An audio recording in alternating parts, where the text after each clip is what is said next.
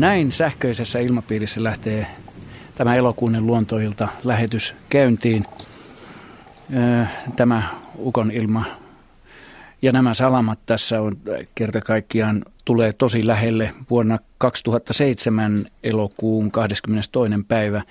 Tuottajamme Asko Hautaaho, joka tässä vieressäni istuu ja selailee sähkö, sähköpostia tänne lähetykseen tulevaa, on tämän nauhoittanut. Vieläkin näyttää miehellä tukka olevan tanassa pystyssä. Läheltä pääsi. Tämä oli salama, joka osui, osui tuota, tähän Pasilan linkkitorniin ja mykisti lähetykset tunnin ajaksi. No mutta nyt tuossa äskeisessä jo johdanto, johdannossa niin raati esiteltiin tässä, että minä nyt enää rupea tätä toistelemaan. Täällä istuu, istuu tuttuja ihmisiä hymyilevinä, rennon näköisinä ympärillä. Mutta tuon numeron tähän lähetykseen mä voin toistaa. Se on siis 0203 17600. Meillä lähetys jatkuu aina kello 20 asti. Välissä tulee merisäätä ja kello 19 uutisia ja niin poispäin. Luontoillan sähköpostiosoitehan on luonto.ilta.yle.fi luonto.ilta.yle.fi ja Luontoillan sivut löytyvät osoitteesta yle.fi kautta luontoilta. Ja Luontoillan Facebook-sivut löytyvät tunnuksella Yle Luontoilta ja sivulla on jo paljon luontolaista materiaalia ja lisää voi sinne laittaa. Meillä ei taida olla soittajaa vielä linjoilla. Otetaan tähän alkuun edellisistä lähetyksistä tullutta palautetta.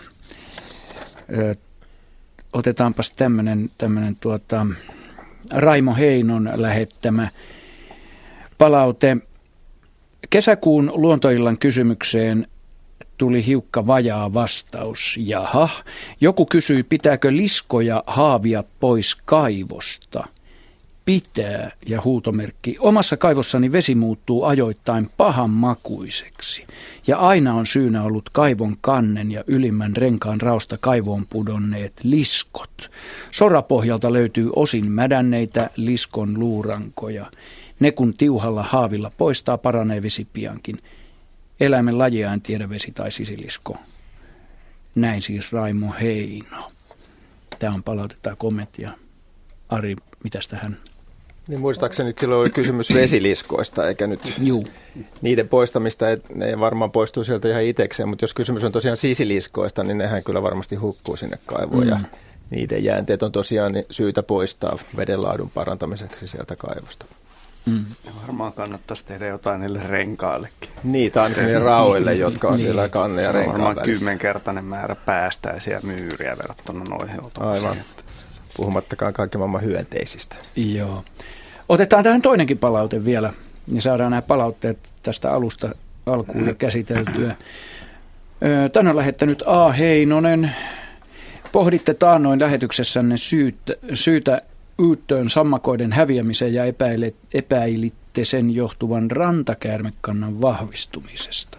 Voi olla, että näin on, mutta osasyynä saattaa olla myös lisääntymisympäristön muutos. Kosteikko entisen varuskunta-alueen ja kylän välimaastossa on varmaan ollut yksi sammakkoeläinten tärkeimpiä lisääntymisalueita. Tien pengertäminen meren ja kosteikon väliin, puiden istuttaminen alueelle ja maan kohoaminen ovat kuivattaneet niiden elinympäristöä yli kriittisen rajan, eikä lisääntyminen enää meinaa onnistua. Ainakin paikallista vaikutusta luulisi täällä olevan. Kiitos ikihyvästä ohjelmasta, näin siis A. Heinonen. Haluaako Juha nyt kommentoida tätä? Miksi katsot minua rupikonnaasi? Itse asiassa varmaan sen takia, että tämä taitaa olla Urpo Koposen kommentti toisesta me, meidän kyyohjelmasta, että tämä ei ole ihan luontojolan mm. hommi, vai muistaako joku tällaista asiaa? Mutta joka tapauksessa... Niin, Mä en muista luontoilla. Se, sen, sen verran täytyy, täytyy pohtia, että ihan hyvä, hyvä mielipide tosiaan, että ja voisi sitä luontoilassakin pohtia siis, että Uuttoissa Ulkomeren saarella on rupikonnat kadonnut muutaman vuoden aikana lähes kokonaan. Että on tapahtunut jotain ihan radikaalia muutaman vuoden aikana ja siinä ohjelmassa vaan kysyin herra Koposelta, että voiko olla mahdollista, että rantakäärmeet saalistaa niitä niin paljon, että se rantakäärmekanta on viimeisen 20 vuoden aikana voimistunut niin hämmästyttävän paljon ulkosaaressa, että voiko sillä vaikutusta rupikonnakantoihin ja silloin Koponen vastasi, että, että mahdollisesti kyllä on ja se aiheutti sitten keskustelua, että mitkä tekijät voi vaikuttaa saaristossa mm. sammakko- ja rupikonnakantoihin. Niin ja varmasti tuolla ulkosaaristossa, just tällä alueella, niin se, nehän on Suomen vähäsateisimpia paikkoja ja suurin osa kosteikoista, niin ne perustuu tämmöisiin kalliopainanteisiin, kallioplotteihin ja jos on kuivia pitkiä kesiä, niin ne on aika kriittisiä sitten tänään sammakkoelämälle niin nimenomaan tämän lisääntymisen suhteen, että Olen itsekin seurannut saaristossa tämmöisiä sammakkoplotteja, että joinakin kuivina kesinä ne saattaa kuivua sitten ihan kesken nuijapäiden kehityksen niin ihan, ihan rutikuiviksi, niin se on aika heikko tilanne siinä mielessä. Joo, mutta kyllä siellä on siis muutama semmoinen lammikko, jotka pysyy kesälläkin, että siellä on, on vettä, että siis varmasti on, on mahdollista lisääntyä. Mutta, mutta elintila on saattanut supistua. Kyllä varmaan. Hei. Niin ja sitten ehkä vaan on hyvä huomioida se, että, että saarella, koska se ei, ei välttämättä uusia eläimiä tule sinne, jos jotain näin yllättävää tapahtuu. Niin sillä tapaa sitten tämmöiset pienetkin onnettomuudet voi vaikuttaa pitkäaikaisemmin, jos, jos sinne ei tule täydennystä muualta. Mm. Tyypillistähän mantereella tietysti on, että jos jostain poistetaan eläimiä, niin lisää tulee toisaalta. Populaatiot tasottuu helposti, jos ne on sellaisilla paikoilla, missä on mukava elellä. Mutta se kysymyksen pointti kuitenkin, että voiko käärmeet olla sammakoille radikaali ongelma alueetta? Niin se, mitä rantakäärmekin kesän aikana syö, niin sehän ei kovin montaa sammakkoa, millä se pärjää sen kesän yli. Että, että jos on oikein runsaasti sammakoita ja, ja oikein paljon käärmeitä, niin ehkä ne voivat vaikuttaa sitten jossain rajallisessa populaatiossa käärmeetkin näiden sammakoiden lukumäärään. Mutta no voisi kuvitella, että saarella voi sellainen mm, tilanne just joo. tapahtua vielä paljon helpommin mm. kuin mantereella. Joo. Toi, toi pikemminkin kuulostaa siltä, että jotain on tapahtunut talven aikana siellä. Mm. Että, että niin kuin joku ehkä talvehtimispaikka on tuhoutunut tai, tai joutunut niin, vähälu, vähäluminen, vähäluminen ja kylmä talvi, niin sehän on mm. ruppikonnille aika Joo, mutta nythän on, oli silloin, kun se tapahtui, niin oli, oli tosiaan hyvä lumisia, Joo. hienoja talvia. Että, mm. että kylmiä oli kyllä, mutta lunta oli paljon. Mm. Okei, näin päästiin käyntiin ja otetaan ensimmäinen soittaja mukaan lähetykseen. Tervetuloa mukaan Arto Hyvönen. No, kiitos, kiitos. Minkälaista... Ei vaan kaikille, joo. Kiitos, joo. Minkälaista kysymystä sulla on meillä? No eilen tuota, noin, iltapäivällä kello 17 aikaan aika tarkalleen, kun tarkistin kellosta, että kun päivä paistoi kirkkaalta taivaalta, niin Kuopion tuota länsipuolella Rytkyn kylä, niin siellä oli erään, tämmöisen vanhan talo, talo, maalaistalon pihassa ja auton, autossa istuskeli odotelin kalareissulle lähtöä ja tota, lenti semmoinen olio, jolla ei ollut pyrstöä ja katsoin, että joku linnunpoka tai mikä tuossa nyt mennä viipottaa, mutta sitten nappasi kiinni seinästä, lenti talon keltaiseen seinään kiinni, puutalon seinään ja tajusin, että ei tuohan lepakko. Sitten tuota, no niin, katsoin, että voi ihme, että aurinko paistaa, että miten mä tähän aikaan lentää. Ja sitten se lenti siitä semmoiseen pieneen kukkapuskaan ja tuota, no, niin mä nousin autosta ja kävelin perässä, että, mä, että kun se maahan töpsähti, että mitähän, se, mitähän nyt sattui tai mihin se meni. Ja meni ja kyyristyi ja löysin sen siitä pus, kukkapuskan juurelta ja tuota, no, niin otin siitä sitten kännykkäkameralla hurjasti kuviakin ja tuota, ihmettelin, mitä se puuhaa siinä. Siinä oli semmoinen vähän sammalpeitto siinä kukkien juurella ja sitten siinä oli tietysti erilaista ruohonkortta. Ja mä katsoin, että ei hitto, että tehän syö ruohoa. Että se söi siitä ruohon korsia, niitä, niitä pieniä, ja sitten taisteli yhdestä apilasta siinä. Se nousi niin kuin minua kohti. Näkyy oikein hauskasti sen tota, no, niin, nokka ja hörökorvat. Ja tota, mä olin siitä siis ihan muutaman kymmenen sentin päässä, otin kuvia. Mä voisin teidän Facebook-sivulle laittaa niitä kuvia. Ne tietysti ei mitään oistavia, kun on kameralla otettu ja...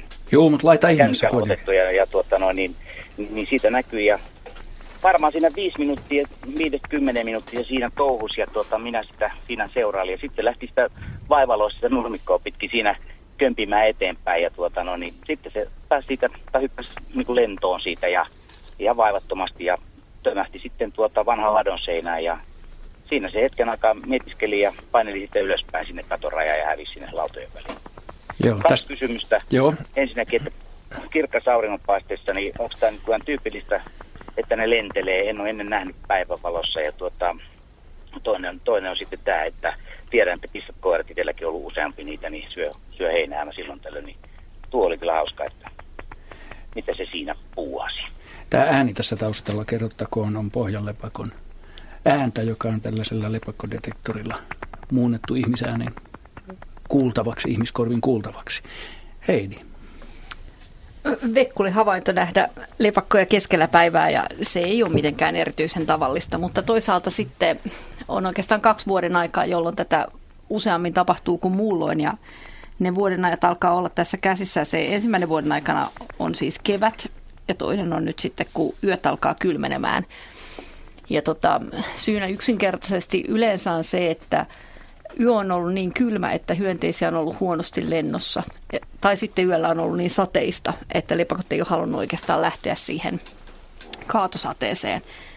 Ja tota, jos sääolosuhteet on oikein surkeat, niin ne nälkiintyy ne elukat, kun ne ei ole päässeet sitten yöllä syömään.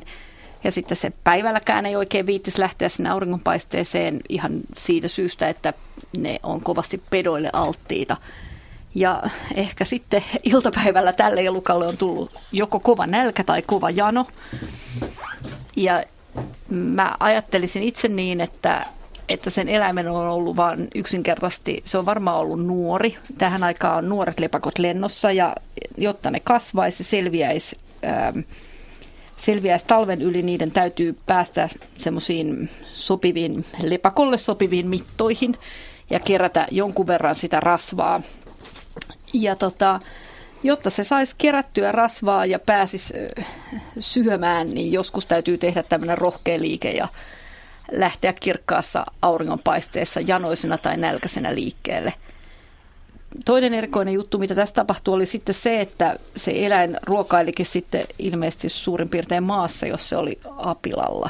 Vai niinhän joo, se oli? Siis oli kukka, joo, kukkapenkan juuri, jossa oli siis erilaisia tämmöisiä ohuempia heiniä. Siinä oli ihan semmoinen niin kuin sammali, jonka päällä oli ihan pienen pientä, ihan niin kuin muutaman millin pituista heinää tai jotakin, niin just näin. Ja sitten, sitten oli apilan, apilaa ja, ja tämmöistä seka, seka, seka tota, heinää siinä, siinä kukkapenkin juurella ikään kuin. Ja tota, no, niin mä tosiaan niin kun, mä mietin sitä, että se ottaa niin nestettä siitä jotenkin siitä maasta. No tota mäkin jäin niin miettimään. Mm, mutta sitten kun se rupesi taistelemaan korsien kanssa, niin, niin, tota, no, niin, niin, niin, niin ton, minusta se näytti ihan ilmiselvästi siltä, että se syö sitä heinää ja, ja tota, no, niin kun se nappali niitä korsia kiinni, mutta puh, en tiedä saako se sitten nestettä niistä sitten jotenkin imettyä tai No. Onko niissä? Ja, ja tuo, mitä sanoit siitä säästä, säästä, niin sää oli tuolla, kelit on ollut tuolla erittäin hyvät, että ei ole ollut edellä ole ollut mitään kaatosateista yötä tai muuta vastaavaa. Tai kylmää. Ihan,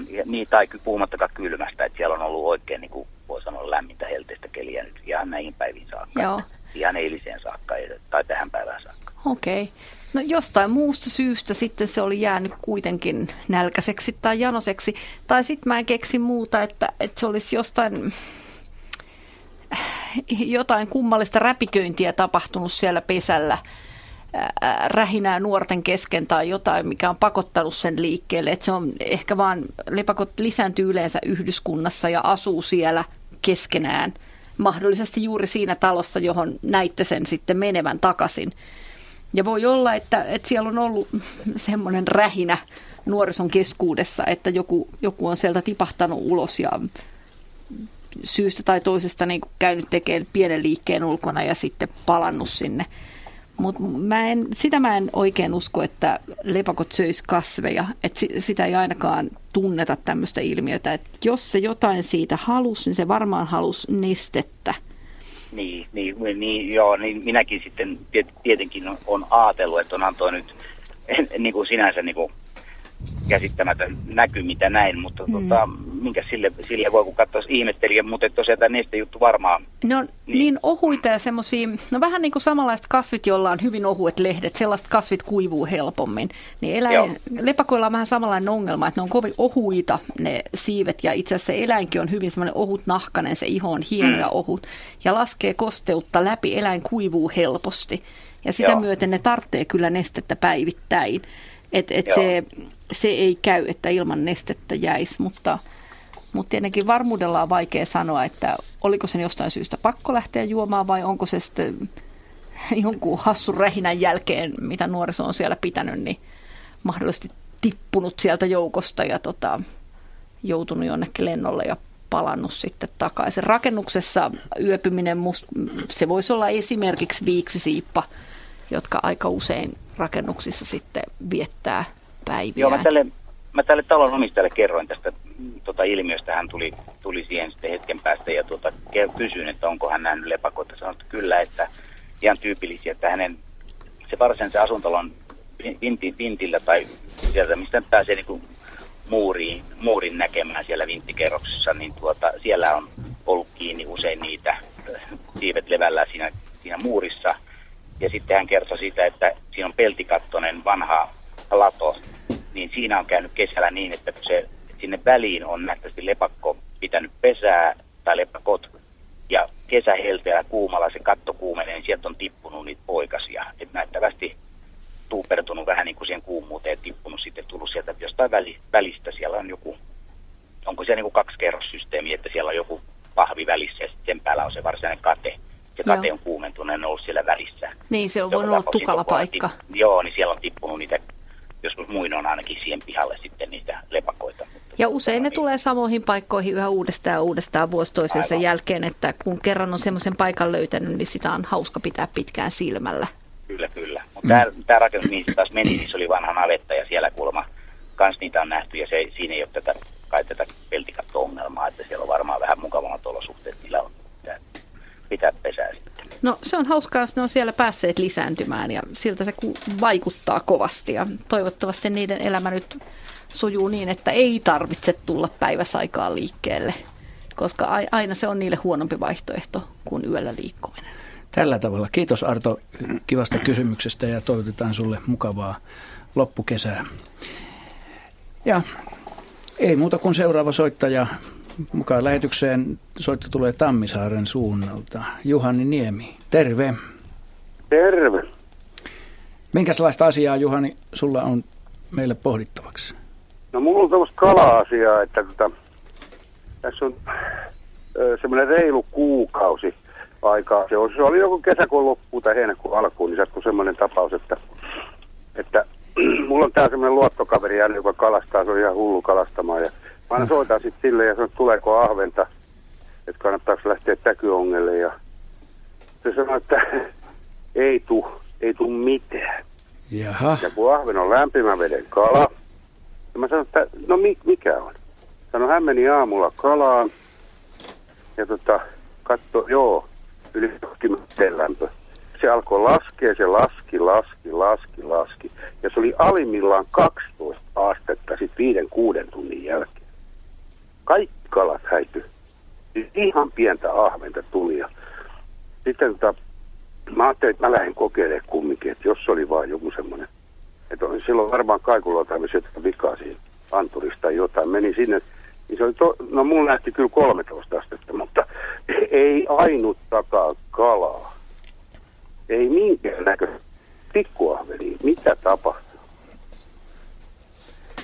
Jaa. Joo, tässähän tota, viime kesänä just tähän kuvattuun aikaan kesä heinäkuun vaihteesta oikeastaan heinäkuun pari ensimmäistä viikkoa oli eri, erittäin voimakas pohjoinen ilmavirtaus täällä meillä vallitsi. Erittäin kovat pohjoistuulet ja varsinkin tuolla Saaristomeren ja Selkämeren alueella, niin tämä pohjoistuulihan vaikuttaa sillä tavalla ja myöskin Suomenlahdilla, että se työntää tätä kesän jo lämmittämää lämmintä pintavettä tuonne eteläiselle Itämerelle ja tilalle sitten kumpua sieltä pohjalta viiliämpää alusvettä, joka saattaa tosiaan olla jopa vain semmoista kymmenasteista keskikesälläkään. Se saattaa tapahtua ihan yhden vuorokauden sisällä, että jos, jos etelätuuli on pitkään vallinnut ja pintalämpötila on jopa yli 20 astetta, niin seuraavana aamuna sitten, jos on kova pohjoistuuli, niin saattaa olla lämpötila pudonnut sinne lähelle 10 astetta. Ja tämä kyllä nämä lämpöä hakevat ahvenkalat, ahvenkuha ja myöskin särkikalat, niin karkottaa kyllä siitä rannikon tuntumasta. Ne saattaa hajota ne parvet siitä rantojen läheisyydestä. Ne ikään kuin vetäytyy vetäytyy jo vähän tämmöiseen niin kuin talvea odottavaan tilaan syvempiin vesiin siinä keskellä kesää. Ja syönti saattaa pysähtyä lähes tyystin. Että se on ihan, ihan yleisesti tunnettu ja monta kertaa kuvattu ilmiö, että ei siinä mistään sen kummallisemmasta asiasta kysymystä. Poikkeuksellista, poikkeuksellista tässä oli ehkä se, että se tapahtui nyt keskellä kesää ja tämmöinen hyvin pitkä, pitkä pohjoinen ilmavirtaus. Sen varmaan moni muukin täällä läsnäolijoistakin havaitsi viime kesänä. Joo, näin, näin kävi. Ja niin to, todella lyhyessä ajassa vielä, että se oli niin lyhyt se aika, kun se, se vaihtui melkein viides, kuudes tunnissa. Se Joo, meni niin kylmäksi. Se on ihan mahdollista. Kyllä. Joo, no ei vielä mitään. Suomen, Suomenlahden toisella puolella, Viron puolella, kun on pitkä kaakkoistuuli tulee yllättää kesällä, niin se on syvempi se ranta, niin se saattaa pudottaa vielä radikaalimmin sen lämpötilan. Että. Kyllä, näin voi käydä, mutta että se sitten tota, toinen toinen ilmiö, mikä sitten tämän pohjoistuulen myötä havaittiin, niin vesi kirkastui monin paikoin saaristomerellä ja Suomenlahdellakin, koska se alusvesi on huomattavasti kirkkaampi. Siinä on siis toisin sanoen sinileviä ja niillä on sinileviä muitakin tota noin, niin yksisoluisia leviä huomattavasti vähemmän siinä viileässä vedessä kuin tässä lämpimässä pintavedessä. Ja niinpä esimerkiksi tänä vuonna nämä sinileväkukinot jäi aika vähäisiksi ravinteita kyllä siinä vedessä on, mutta ennen kuin se lämpenee sinileville otolliseksi, niin se vie mm. sitten taas oman aikansa. Mutta että vedet oli hyvin kirkkaita ja kylmiä keskellä kesää tuossa meidän rannikkoseudulla. Näin. Toivottavasti vastaus tyydytti. Hyvää kesäjatkoa sinullekin, Juhani, sinne Tammisaareen. Nyt ennen kuin seuraava soittaja ehtii linjoille, niin otetaan tähän yksi sähköinen kysymys, jonka Ilkka Helander on lähettänyt, ja se kuuluu näin. Hei, olen suuri mustikuiden ystävä, mikä sinänsä on hienoa, niin minäkin nimenomaan suoraan varvusta syötynä. Nyt olen kuitenkin törmännyt mielestäni yhä useammin sellaiseen hirvittävään makuun, joka tulee mustikoiden mukana. Asia näyttää liittyvän pienikokoiseen vihreään luteeseen tai sen toukkiin. Joskus on maun yhteydessä kädelle jäänyt sellainen karvainen toukkakin. Kysyisin, mikä ötökkä on kyseessä ja onko havaittu näiden lisääntymistä. En muista nuoruusvuosilta koskaan maistaneeni tällaista. Nyt niitä saastuneita mustikoita tuntuu olevan niin tiuhassa, ettei oikein tee mieli kokeilla. Havainnot ovat ainakin Loviisan seudulta ja anteeksi ja Kouvolan kaakkoisnurkalta, näin siis Ilkka Helander. Jaskaa, minä katson tässä metsälude ainakin haisee. Joo, no, mutta... erilaisissa, mar- erilaisissa marjoissa kyllä vierailee luteita nimemässä makeita nesteitä. Mutta en nyt tiedä, että jos niitä noin yksitellen poimii, niin aika harvoin niitä suuhun asti saa, mutta toki jos näin käy, niin, niin maku on varmaan pikanttia pare, pahempi. Oletko itse päässyt maistamaan? Joo, on, joo. Tai joutunut. Olen nyt sen verran marja joutunut varsinkin pienempänä poimimaan. Mm-hmm. Väkisinhän niitä suuhunkin joutuu niin. epähuomiossa. Tota, niin, en uskalla kyllä lajista sanoa mitään. Juuri tänä vuonna en ole yhtäkään mustikkaakaan poiminut, että ollut niin pirun kiire, mutta, Jaha. mutta tota, niin, epäilemättä niin havainto on oikea, jos tämä makuelämys on ollut ollut tuota, tuota luokkaa, että siellä on joku pieni luteen toukka. Heidi. Mulla on semmoinen kokemus monista hyönteistä, että kun, kun semmoinen pahahajuinen hyönteinen tulee ja sä kosket siihen sormella, niin se hajuhan jää sun käsiin. Mm, ja joo. sen jälkeen oikeastaan, vaikka se seuraava mustikka olisi ihan ok ja siinä ei olisi mitään vikaa, niin kun sulla on edelleen se inhottava haju käsissä, niin kun haju ja maku sekoittuu kun tunget sen mustikan suuhun, niin äh, se seuraavakin on pilalla. Näinkin voit. Ja, ja mä epäilen, että käsien pesu voi auttaa. Mä en tiedä, miten se käy siellä kätevästi metsässä, mutta tota, Pyyhit mut, farkkuun. niin, kyllä, jälkisininen. Sitä lähin suopa yrtti talon pihalta ja valmistaa saippuoli entä. Joo, mutta haju on aika täpäkkä ja se pysyy hyvän aikaa käsissä. Joo, kyllä se on tarkoituskin, että, että tähän on luteille puolustautumiskeino. Että... Eihän se lude mitenkään erityisesti mustikoihin on mieltynyt. Mä oon tänä kesänä poiminut mustikoita, saanut jo kuusi isoa piirakkaakin aikaiseksi, mustikkapiirakot. Enkä yhtään metsäludetta on näistä mustikoista ainakaan löytänyt. Joo, en mäkään ole. Mä oon enemmänkin niinku yhdistänyt ne lähinnä vadelmiin.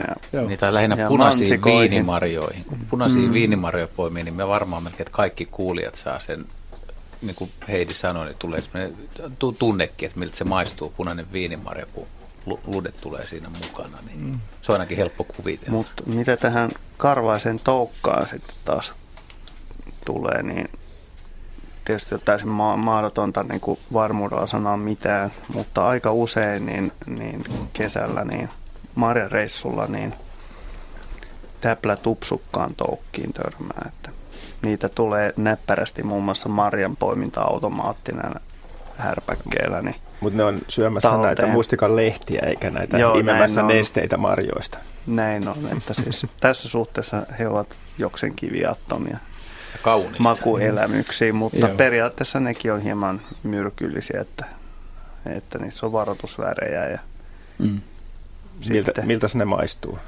Eiköhän nyt veikkaisi, että se lutikka on tosiaan niin paremmin jää mieleen mm, tai lude. Eikö se ole vanha sanonta, kun voita panee tarpeeksi, niin kaikki on hyvää. Vanha kantokin on Joo, hyvä.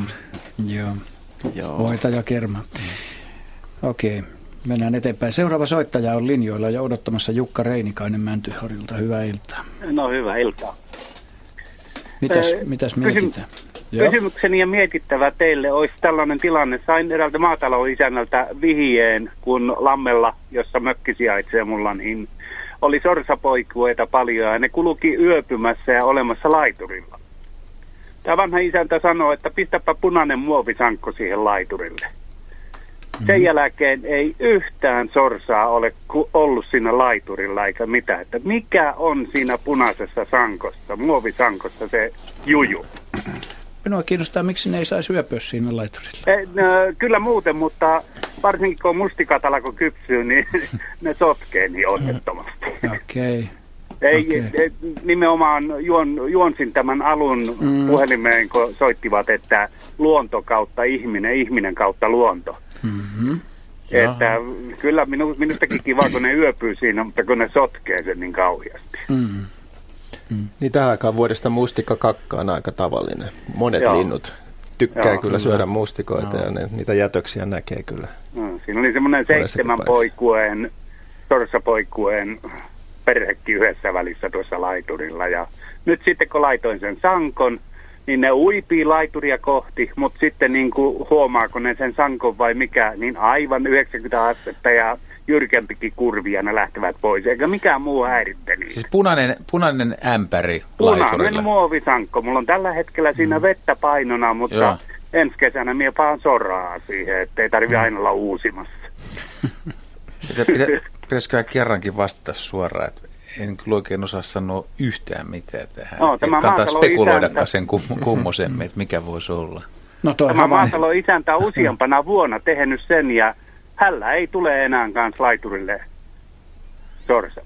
Niin, ei tähän oikein voi todeta muuta kuin, että, että näin on käynyt. No, no, e- eikö pitäisi kokeilla, että auttaa, onko sininen sanko ihan sama niin, vero? Niin, niin, no, joo. Kyllä kannattaisi joo, joo, kokeilla ilman muuta. Mä mietin, joo, ei, ei kyllä ei, ei tule mitään mieleen siis niistä väreistäkään tai sitä, että laiturille no. laittaa tai tavaroita. Useinhan ihmiset laittaa laiturille, jos lokit tulee, ne laittaa tekokäärmeitä ja mutta Kaik- nekin on niin vähän aikaa mm. tehoa vaan, että yksi joo. huomaa, että ei siitä kyllä, ole mitään. Kyllä, niin... nimenomaan joo. Niin mä mietin, että mikä tässä voisi olla sellainen. Ja ei tule mieleen mitään, mitään, että kukaan olisi koskaan kertonut vastaavaa, että on laittanut ämpäri, ämpärin siihen ja hommaa lähtenyt. Voi, Onko ne varmasti ne linnut on, on siinä kuitenkin siinä alueella on, edelleen? On, että ne uipiin, ihan... tänä päivänäkin ui kolme sorsaa vielä tuossa. Ja. Joo, joo. Tässä tapauksessa pitäisi kokeilla joku muu punainen esine, sininen ämpäri ja katsoa, onko se väri vai muoto vai mikä siinä on takana. Mm-hmm. Toisaalta, toisaalta tarkoitin myös teille, kun asetin tämän kysymyksen, niin samalla vihjeeksi muillekin kesämökkiläisille, että kokeilevat ja saataisiin tieto siitä. Niin, hienoa. Jukka, sä aktivoit muitakin kuulijoita ja kyllä, meitä, kyllä. meitä ottamaan osaa tähän empiiriseen mut, kokeeseen. Mutta hetkinen, vielä, vielä sen verran, tämä on sinänsä ihan mielenkiintoinen, mutta onko tässä nyt otantana vaan se y- yksi poikue? Mutta meni alku vähän, että, että siinä on vaan yhdestä poikuista. Pitäisi olla vähän enemmän. Tässä on, tässä on, olikohan tänä kesänä vissiin neljä eri poikuetta, ja ne kuluki sillä lailla, että se, jossa oli suurimmat poikaset, niin ne tuli laiturille. Ja Mut... jos siihen kerkesi tulla pienemmät poika, pienempi kokoisia poikasia laiturille, niin siihen ei tullut sitten muita. Mutta sitten kun Sankon laitoin, niin ei kukaan. Asia vilpitön. Jäädään pohtimaan tätä ja yritetään keksiä selityksiä. Olisi varmaan kiva, jos kuulijatkin keksisivät tähän jonkun vastauksen. Niin.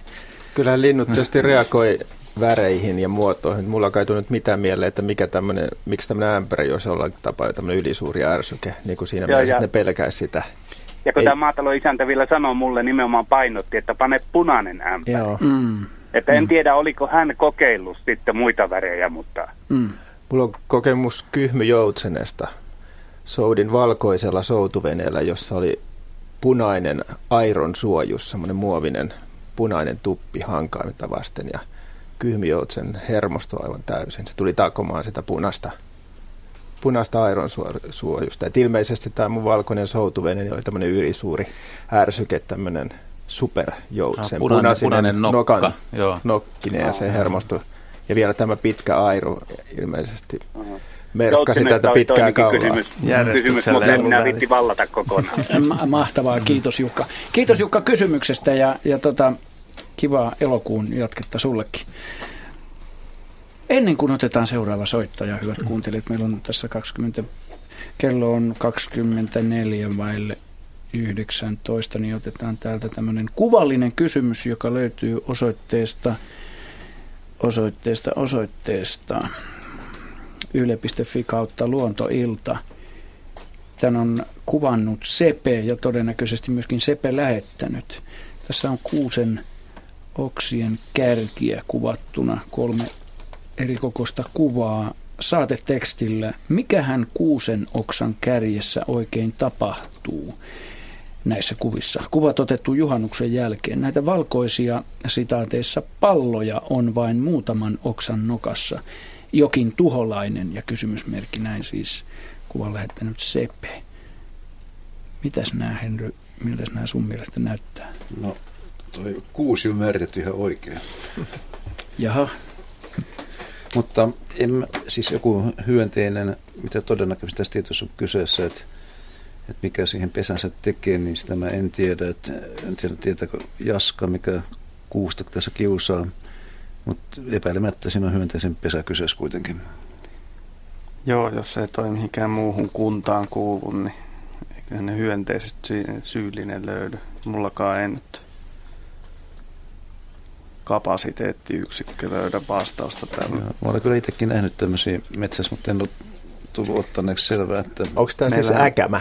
Äkämä. äkämä Joo, no, niitähän on pistiäisiä Pistiä, ja punkkeja. punkkeja on. Joo, ja perhosia. Perhosia mm. myöskin. Niitä, sit, näissä Tämä näyttää pahasti kaikissa. kotitehtävältä. Niin, se pitäisi halkasta ja katsoa, että kuka siellä asuu siellä äkämän mm. sisällä. Se on se hyönteisen ja, varmasti, varmasti kyllä niin, niin kuin tiedetään, että mikä se on. Että Joo. Vaatii vaan vähän läksyjä nyt sitten. Mahtavaa. Sepe on onnistunut laittamaan tänne mm. jatkokäsittelyä Kuusen kerkkä äkämä pistiäinen. No tulihan se siinä, ei sitä tarvikaan jatkossa vissiin käsitellä enää. No, nämä on täällä ihan selvästi täällä kuitenkin täällä kuusen niin kuin solukon sisällä. Ja tietysti jos joku kuulija tässä nyt pääsee katselemaan niitä ja tuntee höntsiköitä, niin voisi pistää vaikka sähköpostia. Juu, otetaan jatkossa käsittelyyn. Ja tota, Otetaan tähän vielä ennen seuraava soittaja Risto Heikki Laakso kommentoi tässä aivan välittömästi nyt tullut. Mulla on ollut Karjalohjalla punainen ämpäri käytössä, sillä ei näytä olevan mitään vaikutusta mihinkään vesilintupopulaatioon. Oppivat, oppivat nopeasti, ettei siitä ole mitään vaaraa. Näin siis Risto Heikki Laakso. Se vaatii sen vietäri lyö hanttiin meille. Ja nyt otetaan se vastoin, hän on samaa mieltä, kun ei osattu vastata, niin sillä niin. ei ole merkitystä sillä sangolla niin. tai punaisella. Niin. Ja toistan, nyt otetaan seuraava soittaja Antti Pyhäntä Lahdesta mukaan lähetykseen. Iltaa. No iltaa. Sitä, onko se nyt kenkä, kun se nyt on sillä nimellä, niin tota, mua pojat antoi, tota, mä olin käynyt jossain kahlailemassa. Niin, mua kiinnostaisi, että mikä on Suomen suurin löydetty. Kun mä en ole pentuaikana nähnyt, kun tota, sellaista jotain 10 senttiä. Ainakin 20 senttinen, voisi sanoa niin kuin Joo. Kylläkin. Vähän yhteys pätkii tuossa, mutta mä ainakin sain selvää kysymyksestä, että näkin kengästä on niin näkin kenkä... huonetta. Vaihda huonetta, kiitos.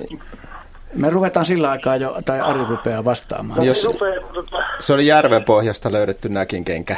no, tää- mä en tiedä, ei ne, ei ne puhunut pois, että mistä ne sen tota, hommas, mutta kuitenkin silleen mä sen tein, tota, kun ne toinen, mä laitoin sen heti vesiämpäriin, kun se minun mielestä saisi vähän kalalle tai tällaiset. Tyhjähän se oli kyllä. Joo, no siis jos nyt kysymys on ollut isojärvisimpukasta, joka on tämä meidän suurin simpukkalaji, niin tosiaan suurimmat, y- suurimmat yksilöt on olleet kyllä reilusti yli 20 senttiä pitkiä. Et mä muistaisin, että olisi jotain kahta kolmea, kahta neljää senttiä. Et ne on todella valtavia ja massiivisia eläimiä pohja- pohjaeläimiksi. Anteeksi, mitä sanoit? Ovalin muotoisia näitä. Joo. Joo, mm. kyllä. Kyllä, ni, niitä nimenomaan kutsutaan näkikengiksi. Sitten meillä on. Meillä on tota noin, niin monta muutakin simpukkalajia. Tietysti niitä kaikkia voi kutsua näkinkengiksi. Ja kansanomaisesti kutsutaankin, mutta että tämä, nämä järvisimpukat nimenomaan näitä suureksi kasvavia, yksilö, suureksi kasvavia lajeja. Joo, oli kaveri, kun on päälle ja silleen nostanut ylös sitten. Ja tota, semmoinen alaosa mennyt vähän kokantapään kohdalta sitten mennyt se toinen puoli kuitenkin vähän sisään, mutta se oli muuten ne, ja olisi joku korurasian tehdä siitä tota silkkiä tai tällaista. Ja Joo. lakkaa pintaa, niin tyhmyksissä laitoin sen aurinko kuilemaan tuossa siltä aikana. Niin Niin. sehän meni vähän niin kuin päkkäsi. Mutta tota, kyllä se niin kuin sanotaan liimaamalla vielä tippuu saa. Joo. Ne on hyvin koristeellisia nämä. Ja saattaa olla hyvin iäkkäitä tämmöiset simpukat. Ne taitaa olla, jos nyt ihan väärin muistan, niin esimerkiksi jokihelmisimpukathan saattaa elää satavuotiaaksi Enemmän. tai ylikin. Tai ylikin. Yli Mutta sehän tuossa on, on mielenkiintoista, että et siis iso järvisimpukka ei välttämättä kai elä kuin 20-30 vuotta. Et miten, miten sillä voi olla niin iso ikäero kuitenkin tähän jokihelmisimpukkaan? Että miksiköhän jokihelmisimpukka on Se elää niin vanha kare, karummissa olosuhteissa. Et järvisimpukat on yleensä rehevien... Mutta prosentuaalinen ero on aika, Mm, aika suuri, mutta joo, totta, se ympäristö on kyllä paljon parempi. Kyllä. Mm. Joo, ne saa ravintoa, ne elää sitten. Joo. Hyvä. Kiitos Antti No hyvä. kivasta kysymyksestä. Ja, Ja simpukathan... Siellä meinaan iso yllätys siinä, on nähnyt, kun mistä tuollaista näitä varrella, niin tota poitsut toi, että siinä on vähän kokko enemmän. joo. Joo. Mutta ei siinä sen kumman kun kyllä. Joo. Mennään on homma. Tämä on niin mielenkiintoinen ohjelma. Kiitos, kiitos. Joo, kiitos. Ja ne Joo. sim, simpukat, Hyvä jos syksy. nyt vielä jatketaan simpukoista, niin simpukathan hankkii ravintonsa siivilöimällä, niin siis imee sisäänsä Mm. vettä ja sitten siivi- siivilöi siitä ravintopartikkeleita itsensä, että tämmöinen on arvioitu, että esimerkiksi Itämeren sinisimpukat, niin kaikki ne yksilöt, mitä Itämeressä on, niin vetää kerran vuodessa koko Itämeren vesimäärän lävitsensä. Että ne, niillä saattaa olla hyvin suurikin ekologinen merkitys. Joo, Itämeren, Itämeren tota, niin vesialtaan vesihän, sen vaihtumisenhan menee monta vuotta, oliko se jotain kahdeksan vuotta se laskinnallinenkin läpivirtaa. Joo, se on, aika, se on todella hidas, hidas vaihtuvuus siinä. Siinä, siinä jossain ehtii melkein kymmenkertaisen määrän puhdistaa sitä samaa. Kyllä, kyllä, mutta Siirappia, mut se mikä fosfori tai mikä, mikä siihen simpukoihin kerääntyy, niin simpukat pitäisi kerätä pois sitten taas, jos haluaisi oikeasti puhdistaa No joo, Itämerta. joo Että se, se, sit on taas- ravin, ravinteiden kierto on sitten oma kysymys, mutta kyllähän simpukoita syö sitten kampelat ja haahkat ja monet muutkin, lin- monet muutkin eläimet, että ne on hyvin määrä ainakin vähän vähenee. Onko mitään tutkimusta, miten järvisimpukkakannat voi tai jokisimpukakannat tällä hetkellä? No siis jokisimpukoita aika paljon tutkitaan, koska meillä on tämä vuolejokisimpukka ja sitten jokihelmisimpukka, jotka on tämmöisiä direktiivilajeja niin Mm. sanotusti, niin niistä tiedetään aika paljon. Tämä vuolejokisimpukka, joka noin Euroopan mittakaavassa on uhanalainen, niin meillä tuntuu olevan hyvinkin yleinen, että esimerkiksi näissä rannikon rehevissä savisameissa joissa, mitä Suomenlahteenkin laskee, Vantaa joki, Koskenkylän joki, tämmöisen joki, niin se on yllättävän yleinen sitten loppu, loppujen lopuksi nyt kun on ruvettu sitten selvittämään, että onko näitä, näitä direktiilajeja siellä, niitä tuntuu runsaasti olevan siellä. Joo. Okei, no niin. Tässä on kuusi minuuttia ennen merisäätä. Merisäätä ja ehditään ottaa seuraava soittaja Marjatta Seppälä Lopelta. Oletko siellä langan päässä? Olen langan päässä. Kiva Joo, so, ihan sellaisesta hyvin aggressiivisesta siilistä. Mm-hmm. Tässä kolme, kolme viikkoa sitten niin ö, mökin pihapiiriin tuli siili, joka tota, kulki ihan kuin koira koko aika perässä. Ja jos meni mäkeä alas, se tuli perässä pienellä viiveellä, mutta koko aika seurasi. No sitten kun pysähtyi, niin sekin pysähtyi ja yksi kaksi tarttuu kroksiin hampaillaan kiinni ja piti aika kovaa. Ja irrotti ja taas kun lähdin liikenteeseen, niin se seurasi. Seuraava päivä oli sellainen, että mies istui keinussa ja sanoi, että haha, sieltä se siili tulee. Siili tuli kohden ja kävi kroksiin kiinni. Ja niin kova, että kun mies ravisti jalkaa, niin se oli suurin piirtein parinkymmenen sentin korkeudessa ja sitten putos maahan ja nähtiin, että sillä oli niissä ihan, olisiko imettänyt vasta tai muuten vaan, en tiedä, mutta naarassa joka tapauksessa oli. Ja seuraavana päivänä naapurin mies sanoi, että puhutaan selkaa, eli kenkään. Mm. Ja sitten alettiin antaa sille ruokaa oikein reilusti. Niin se lopetti sen aggressiivisen käyttäytymisen, mutta edelleen seurasi. Seurasi ihan kuin koira. Joo. Ja, ja sitä on nyt tässä ihmetelty. Edelleen se on, sillä oli toinen silmä jotenkin vähän viottunut. Että johtuuko se aggressiivisuus siitä vai mistä, mutta... Ja hyvin niin kuin reviiri tietoinen, koska se kurmutti heti muita huomattavasti isompia. Ne ei tullut sen lähelle, se yhtäkin pyöritti, kun annettiin ruokaa, niin se piti kyllä huolen, että hän sen sai. Joo. Hieno havainto. Kiva, kiva havainto. Mitähän, mitenköhän tuo Heidi kommentoi tätä nyt kuunnellaan se? Ähm, voi itku, tämä on yhtä arvailua nyt, mutta mä sanoisin, että mä oon ennenkin tavannut sellaisia erityisesti aggressiivisia naarassiilejä, jotka on tai tästähän on tehty tutkimusta paljon eläinten persoonallisuudesta ja siitä, että, että onko eläimillä samalla lailla persoonallisuus kuin ihmisillä. Ja se on ollut musta sellainen juttu, joka on ollut tapetilla tässä viime vuosina aika paljon. Ja, ja mun mielestä kaikki kissan ja koiran omistajat vastaa heti, että tietenkin on ja jokainen eläin on erilainen. Ja musta tuntuu kanssa siltä yhtä lailla kotieläin kuin villieläin. Yhtenä kesänä me tutkittiin siilejä aika runsaasti ja, ja silloin mun mielestä äh, ilmeni heti, että aina kun saatiin sama siili kiinni, niin se käyttäytyi samalla tavalla. Ja jotkut siilit oli rohkeita ja toiset oli pelokkaita ja toiset oli suorastaan aggressiivisia. Ja itse mä muistan sellaisen aggressiivisen naarassiilin, joka oli suurin piirtein kilonen, joka kyllä joka kerta kun sitä yritettiin punnita, niin pisti kovasti hanttiin. Mutta miksi, miksi siili tekee, tekisi noin, että se kävisi kroksiin kiinni keskellä kesää? Hmm. Niin se, mikä oli ihmeellistä, niin se yleensä aina aamulla. Yhdeksän aikaa, kymmenen aikaa aamulla. Joo.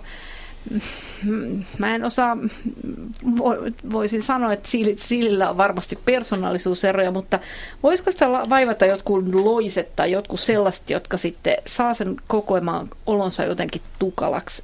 Et, et jotenkin mä voisin ajatella itse niin, että, tai kun me kaikki tiedetään se tunne, että, että jos me, meillä on joku, joku vaiva tai sairaus ja se tekee meistä aidosti ärsyntyneitä, jos sillä oli paha olla – Ka- ihan kaksisuuntainen persoonallisuushäiriö. Ei välttämättä, mutta jos se silmää, silmä oli viottunut ja sitä jotenkin ärsytti, ja se ehkä oli valmis sitten puolustamaan poikasia, jotka oli jossain. Et ehkä se kroksi voisi tietenkin kuvitella ei tämäkään nyt oikein hyvä selitys, jos mä oon ihan rehellinen onko itselleni, koska siitä viimeiseen kroksiin. Onko teillä kotieläimiä? kenkä, miehellä oli kroksi ja naapurilla oli ihan normaali kenkä. Ja tässä Joo. taustalla kuuluu siilin tuhinaa. Onko siis teillä kroksi, kotieläimiä? Kroksi on sen kokoinen kuin toinen siili on. Et, et sitähän kohtaan siili hyökkää toista siiliä kohtaan kyllä ja voi, voi olla ilkeä toiselle siilille, mutta mä en usko, että siili hyökkää minkään isomman, isomman eläimen kimppuun edes poikasia puolustaakseen oikein. Että kyllä siili menee vaan kasaan puolustaessaan. Mut Joo, kun koira, meillä oli kaksi koiraa mökillä, niin kun koirat reagoi siiliin, niin kyllä se vetäytyi heti palloksi. Niin. Ei se niitä se kohden yrittänytkään työkätä. Mutta se, mikä mua edelleen ihmetytti, niin kun sillä annettiin tällaista lohi koiran tötköä, niin se söi sitä todella paljon. Ja sitten siirryttiin viikko sitten ja annettiin kissan tota, ruokaa, täysravintoa, sellainen pussi, kokonainen pussi. No kummatkin on varmasti hyvää ruokaa ja imettävälle eläimelle erityisesti, mutta tässä kohtaa siilin kyllä pitäisi lopettaa jo imettäminen ja pistää poikaset vapaaksi ja antaa niiden kasvaa ihan itsekseen. Kiitos Marjatta kysymyksestä. Otetaan hyvät kuulijat tähän väliin merisää ja jatketaan sitten viiden minuutin verran ennen kello 19.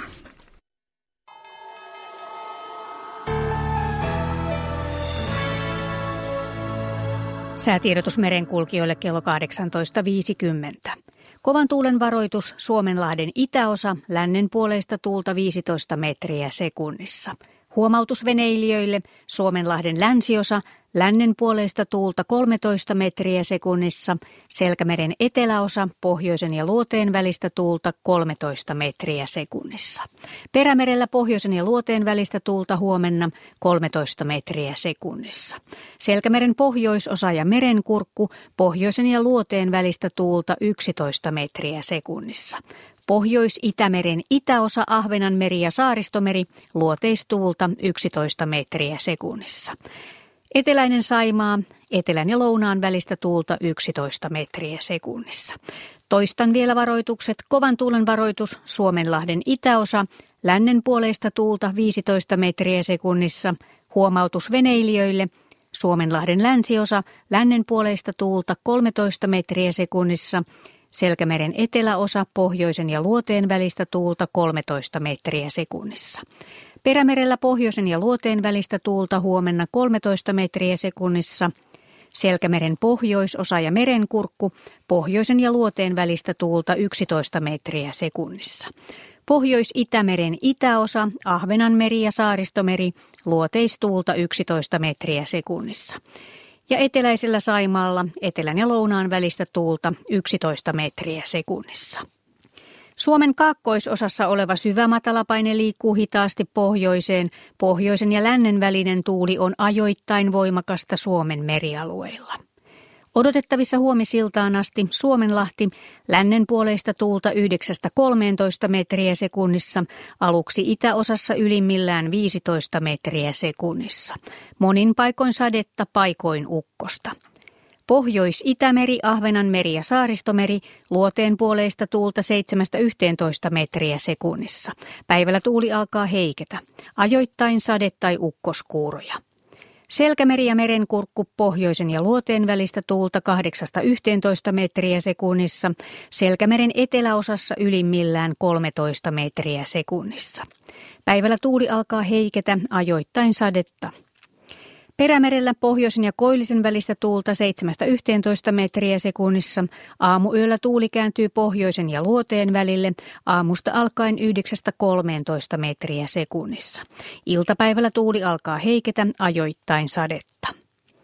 Saimaalla etelän ja lounaan välistä tuulta 7-11 metriä sekunnissa, huomenna länsituulta. Pohjoisosassa aluksi kaakkoistuulta neljästä kahdeksaan, yöstä alkaen suunnaltaan vaihtelevaa tuulta kahdesta kuuteen metriä sekunnissa. Monin paikoin sadetta. Ja odotettavissa torstai-illasta perjantai-iltaan Suomenlahti, lännen puoleista tuulta kovan tuulen todennäköisyys yöllä 30 prosenttia, päivällä alle 14 metriä sekunnissa.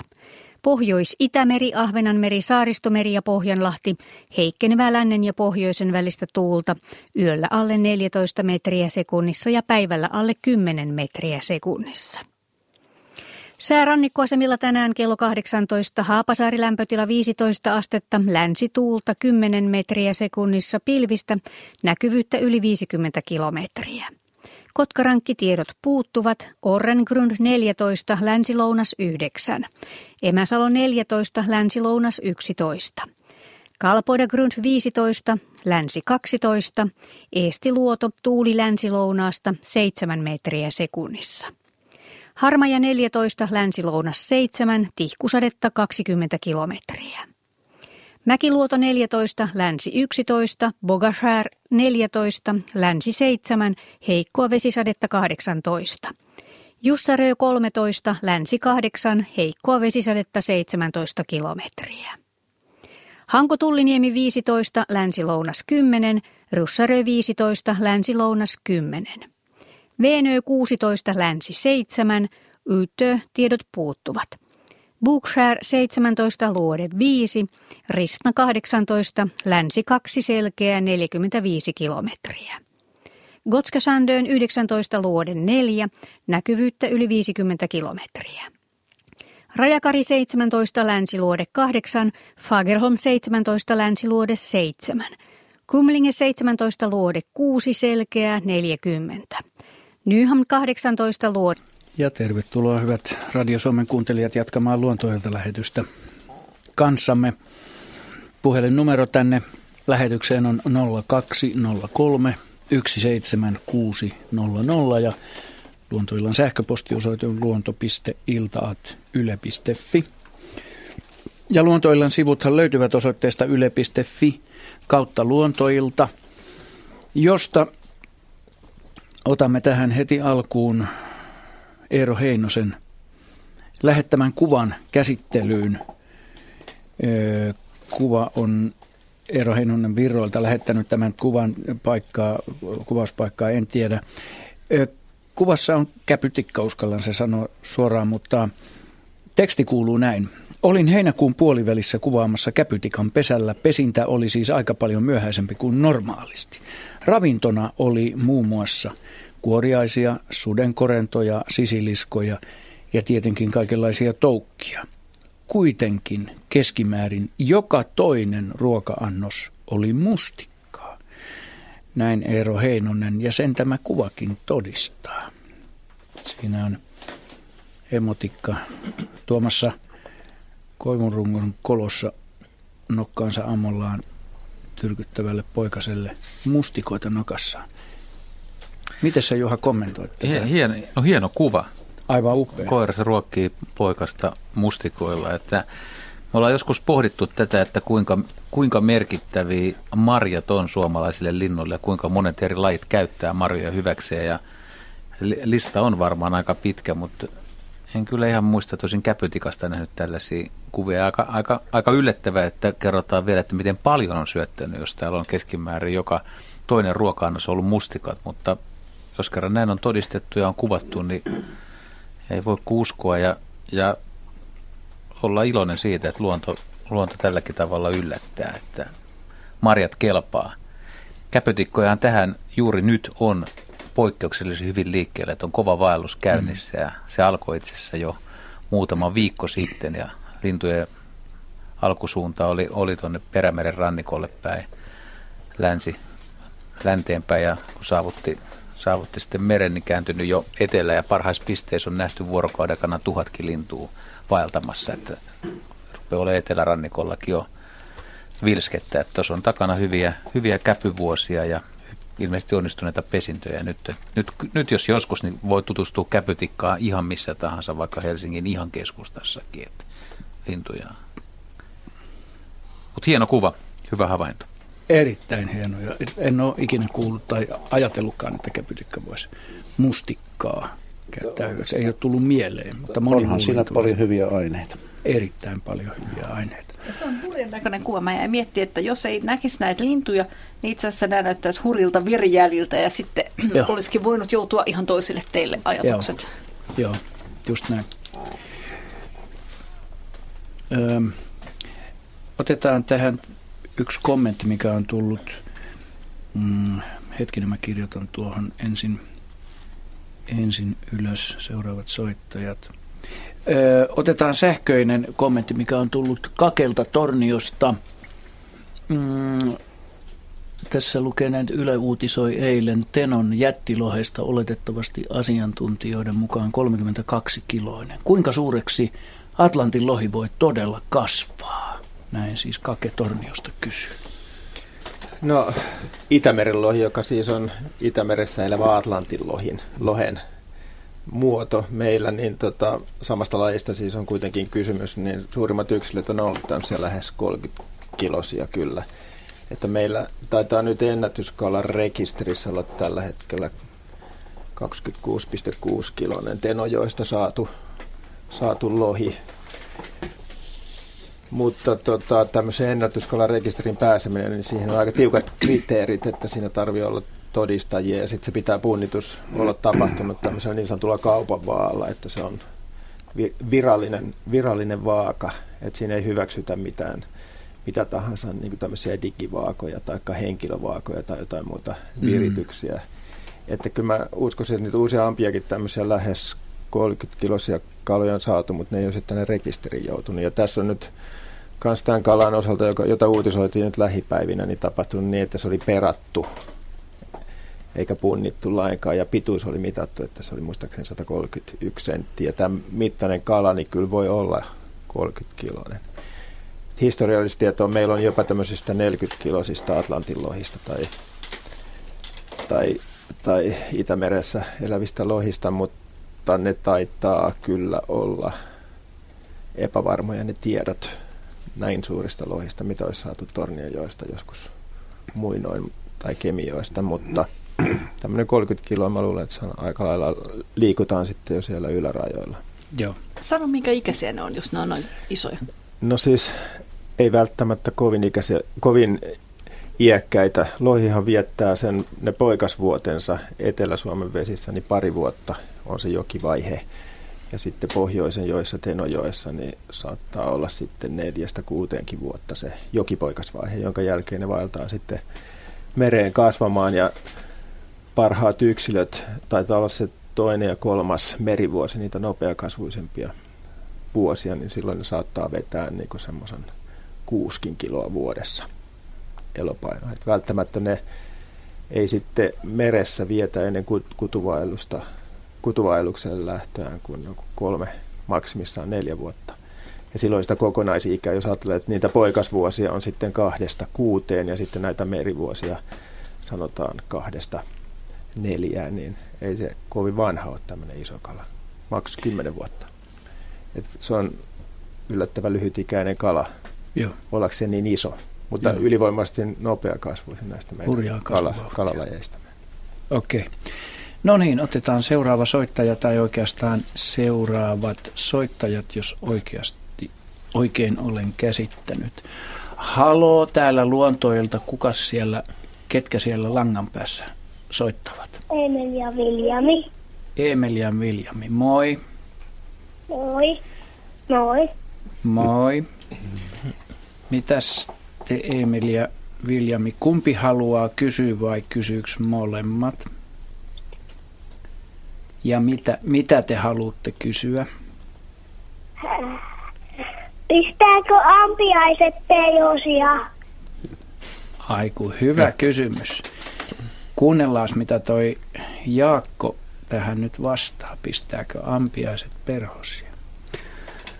No kyllä ne saattaa pistää, mutta aika usein ne, ne tota niin, ampiaiset on sillä petoja, että ne syöttää, syöttää poikasille eli toukille niin liharavintoa, vaikka ne itse tykkääkin kukkien medestä aikuisena. Ja, ja tota niin, ampiaiset on aika kovia metsästäjiä ja ja jos tarvis on, niin ne tappaa, tapp, voi, voi pistää niin kuin saalistaa, mutta aika usein ne käyttää ihan purukalustoa, että voimakkailla leuoilla ne silpoo hyvin nopeasti ensiksi siivet pois esimerkiksi perhoselta ja sitten lopulta leikkaa sen palasiksi, palasiksi tota näillä leuoillaan ja ne pyörittelee sitten sen kivan pikku pallon ja kun se pallo on valmis, niin sitten ne lähtee viemään sitä pesää. Ja tota, niin ne on aika nopeita käänteissään tässä. Että sitä voi vaikka kokeillakin, jos on vähän vanhempia mukana, niin laittaa ampiaaseen ja jonkun kärpäsen vaikka samaan tuommoiseen pakasterasiaan ja katsoa, mitä tapahtuu. Niin siinä voi aika nopeastikin löytyä ne kärpäsen siivet sieltä boksin pohjalta. Niin, eikö se ole aika hurjia noi ampiaiset? Halo, Viljami ja Emeli, ootteko te siellä? Ollaan. Hyvä. Eikö se ole aika hurjia otuksia noin ampiaiset? Oh. Mm. Onko teitä pistänyt ampiaiset koskaan? Oh. Kumpaa teistä, teitä on pistänyt ampiainen? Eemeli. Aha. Just. Pistikö tänä kesänä? Pisti. Miltä se tuntuu, Emeli? Mm. Kirpasko. Sattuko Joo. se? Joo. Pistikö se sormeen vai mihin se pisti sua? Käteen. Okei, okay. joo. Silloin kun ampiainen tulee lähelle pörisemään, niin kaikkein fiksuinta, mitä voi tehdä, järkevintä on, ettei rupea huitomaan sitä. On vaan ihan hiljaa, niin silloin ampiainen ei, ei koe olevansa uhattu.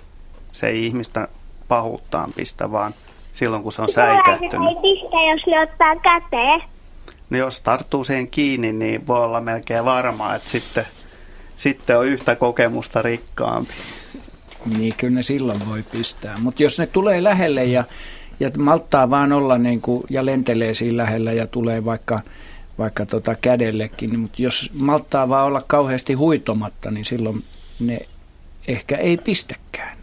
Joo, ja silloin alkukesällä niin, niin ampiaiset saattaa tulla ihan kotiinkin sisälle, jos ikkuna on auki. Silloin ampiais kuningattaret etsii sopivia pesäpaikkoja ja aika usein niin ne saattaa laittaa verhojen väliin tai tuommoiseen paikkaan ruveta rakentamaan pesää. Ja silloin kannattaa mennä kertoa äiskelle sitten, että, että, että joku muukin yrittää muuttaa teidän kotiin. Mm, tai iskälle. Joo. Mm. Mistä päin te soitatte, William ja Emeli? Miss, missä päin te asutte? Leipälässä. Okei. Okay. Kiva juttu. Oletteko te tyytyväisiä tähän vastaukseen? Ollaan. Ei ja olla. Se on kiva hajonta tässä nyt. Te, voit, te, te saatte siellä nyt kotona, sit, jos iskä ja äiskä on kuuntelemassa, niin tämmöisellä asenteella saadaan kiva keskustelu vielä illalla siellä kotona aikaiseksi. Kysykää iskältä ja äiskältä, haluatko ne ottaa semmoisen pienen kokeen, että otetaan amppari kiinni ja laitetaan sinne joku toinen perhonen, niin katsotaan mitä siellä pakastepoksissa käy sitten. Miten niille käy siellä keskenään. Kiva. Kiva. Okei, okay. kiva juttu. Kiitti. Moi moi. Moikka. Näin. Ja nyt kun meillä ei ole seuraavaa soittajaa tuossa, niin otetaanpas tästä Maaria Lännemäen lähettämään sähköinen kysymys, joka on aika, aika vekkuli myöskin. Sen otsake on lentävä käärme ja huutomerkki. Säikähdin eilen, ja tässä viestissä se tarkoittaa 30. heinäkuuta. Säikähdin todella pahasti, kun kävelin muina eh, sitaateissa miehinä, näin siis Maria, mökkitontin laidalla sijaitsevalle varastollemme. Astuin varaston edustalla olevalle portaalle kautta terassille, kun metrin päähän varaston edustan soralle putosi käärme. Lajia tässä ei mainita. Käärme oli tumma, noin metrin mittainen. Se suorastaan juoksi kautta pomppi salaman nopeasti piiloon näköpiiristäni varaston alle. Mökkimme sijaitsee Kallaveden rannalla Ristiinassa. Olen 13 kesän aikana nähnyt tällä tontilla vain kolme kertaa käärmeen. Pelästyin todellakin tätä lentävää käärmettä. Aiemmin olen aina katsonut, mihin astun, mutta pitääkö nyt ryhtyä tähyilemään ylöspäin? Miten yleistä käärmeiden lentäminen on? Varaston edessä on muun muassa koivu ja haapa, mutta niissä ei ole linnunpesiä. Näin siis Maria Lännemäki. Hmm. No ei se nyt kovin yleistä ole käärmeiden lentäminen, koska ihan nyt viime vuosina ei enää ole kuvattu lohikäärmeitä meidän luonnonvaraisen lajistoon kuuluviksi. Eikä varmaan koskaan aikaisemminkaan, mutta... Britteen saarella voi tietysti olla asiat toisin. No siellä saattaa olla asiat toisin. Mutta siis... Ö, kyllähän käärme voi taivaalta pudota tai puusta tai katolta. Lähinnä mulle tulee mieleen tämä liiterin katto, jos Kallaveden rannalla ollaan ja tummasta käärmeestä on kysymys, niin tulee metrin mieleen mittainen, metrin mittainen rantakäärme, joka jostain syystä oli hakeutunut sinne katolle ja sitten tota, jostain syystä sitten pudonnut juuri sillä hetkellä, kun siihen liiterin portaalle on astuttu, niin sieltä katolta alas. Niin, syystä tai toisesta. Mutta rantakärvet nyt ei hirveästi kiipeile kovin korkeisiin paikkoihin. Kyythän kyllä kiipeilee. Ne käy linnunpesissä ja linnunpöntöissä saalistamassa linnunpoikasia, että ne saattaa kiivetä aika korkeallekin puuhun. Ja olisiko se sitten voinut olla tässä mitään muuta kuin, että se on tumma, noin metrin mittainen? Niin, se, se, se voinut olla kyykin? Voihan se olla, kun kyyhän voi olla ihan musta täysin, mm. täysin musta väri. Mutta jos se on äkkiä siitä lähtenyt niin juoksujalkaan, niin kuin tässä kuvataan, no niin, niin se taas veikkaan kyllä rantakäärmettä, niin. koska rantakäärme on, on kyllä huomattavasti, huomattavasti nopeampi. Rantakäärme etenee siis juoksuvauhtia, kun kyy mm. taas etenee tämmöistä kävelyvauhtia. Että tämä kuvaus kyllä sopii mun mielestä paremmin rantakäärmeeseen. Joo, se tietysti jonkun petolinnun kynsistäkin niin. voinut pudota. Se on, se on kyllä, mutta se olisi aika, aikamoista sattumaa no, tietysti. Joo. Mä oon pari kertaa katsonut Ahvenanmaalla, kun on siis hiirihaukka lentänyt kyy, kynsissään, niin aivan suoraan mökin yli ja itse ollut siinä pihalle ja tullut. Että silloin just niin kuin miettinyt, että nyt mm-hmm. tippuisi sieltä. Se, mm. Joo, kyllä tuo aina lasten vaunuun. Kyllä, kyllä. Ei ole muuta niin kuin pitäisi panna varoituskylti, että tämmöinenkin niin. ongelma suomalaisessa kesäluonnossa hiiri, Hiirihaukka pudotti tappaja kyllä. niin, ja tietysti hampaat edellä vielä se tulee. Joo, nimenomaan, joo, tulee sieltä pää edellä syöksy. Kiitetään Maria Lännemäkeä hienosta kysymyksestä ja otetaan tähän väliin liikennetiedot.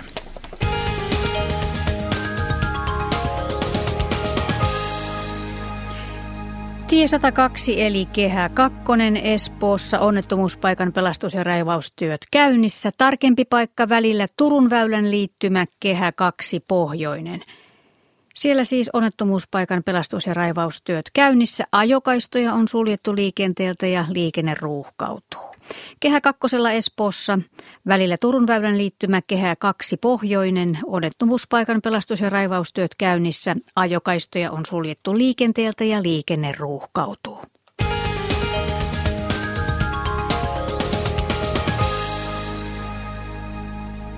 Näin ja luontoilta jatkuu aina kello 20 asti. Numero tänne lähetykseen on 0203 17600. Ja luontoillan sähköpostiosoitehan on tuo luonto.iltaat yle.fi. Ja luontoillan sivut löytävät osoitteesta yle.fi kautta luontoilta. Ja seuraava soitto tulee Järvenpäästä ja soittaja on Eija Soidin Aho. Hyvää iltaa. E, joo, Eija Soitin Aho. Soitin Aho, anteeksi. Anteeksi. Terve. Joo, ei mitään. Kuule, mun kysymykseni liittyy noihin hämähäkkeihin, että mä haluaisin tietää, että minkä nimisiä, minkä kokoisia on mm-hmm. suurimmat Suomessa luonnossa elävät hämähäkit. Mulla on itselläni nyt semmoinen kokemus toista illalta, että olin, mä asun tämmöisessä vanhassa pienessä puutalossa, omakotitalossa täällä Järvenpäässä. Joo. Ja olin tota, ikkunan vieressä tuossa illalla oli jo pimeätä ulkona, niin mä näin, että siinä niin kuin vähän eh, heijasteli jotain siinä ulkopuolella. Ja tota, hain oikein taskulampu ja rupesin katsoa, niin siinä oli valtavan iso, todella kaunis hämähäkin seitti.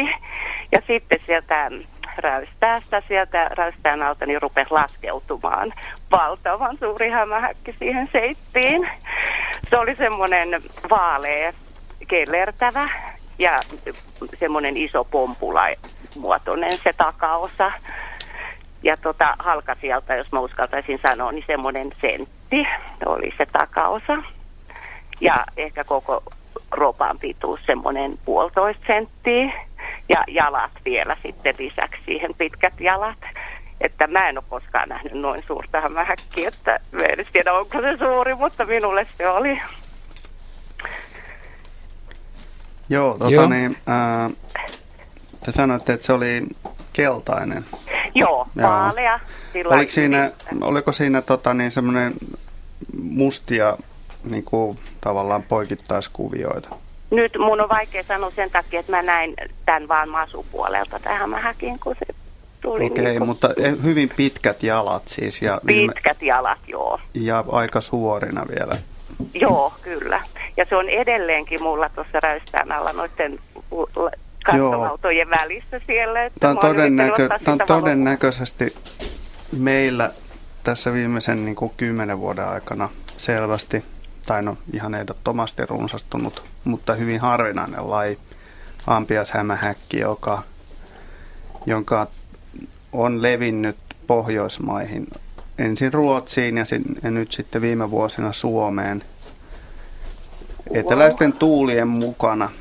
Ja, ja Pohjoismaista ei kai tunneta yhtäkään koirashavaintoa vielä tällä hetkellä, vaan kaikki nämä havainnot on koskenut naarasyksilöitä ja, ja tämän lajin ei ole vielä tiedetä lisääntyneen Suomessa, mutta, Joo. mutta tässä on semmoinenkin mutta, että, että nämä, koiraat ei ole ollenkaan niin komeita ja näyttäviä kuin nämä naarat. Ne on sellaista pienempiä, hieman, hieman vaatimattomammaa värisiä. Eli Ampi- mikä a- olisi? No tämä on naaras, jos se nyt sellaista keltaista väriä ja ton koon perusteella.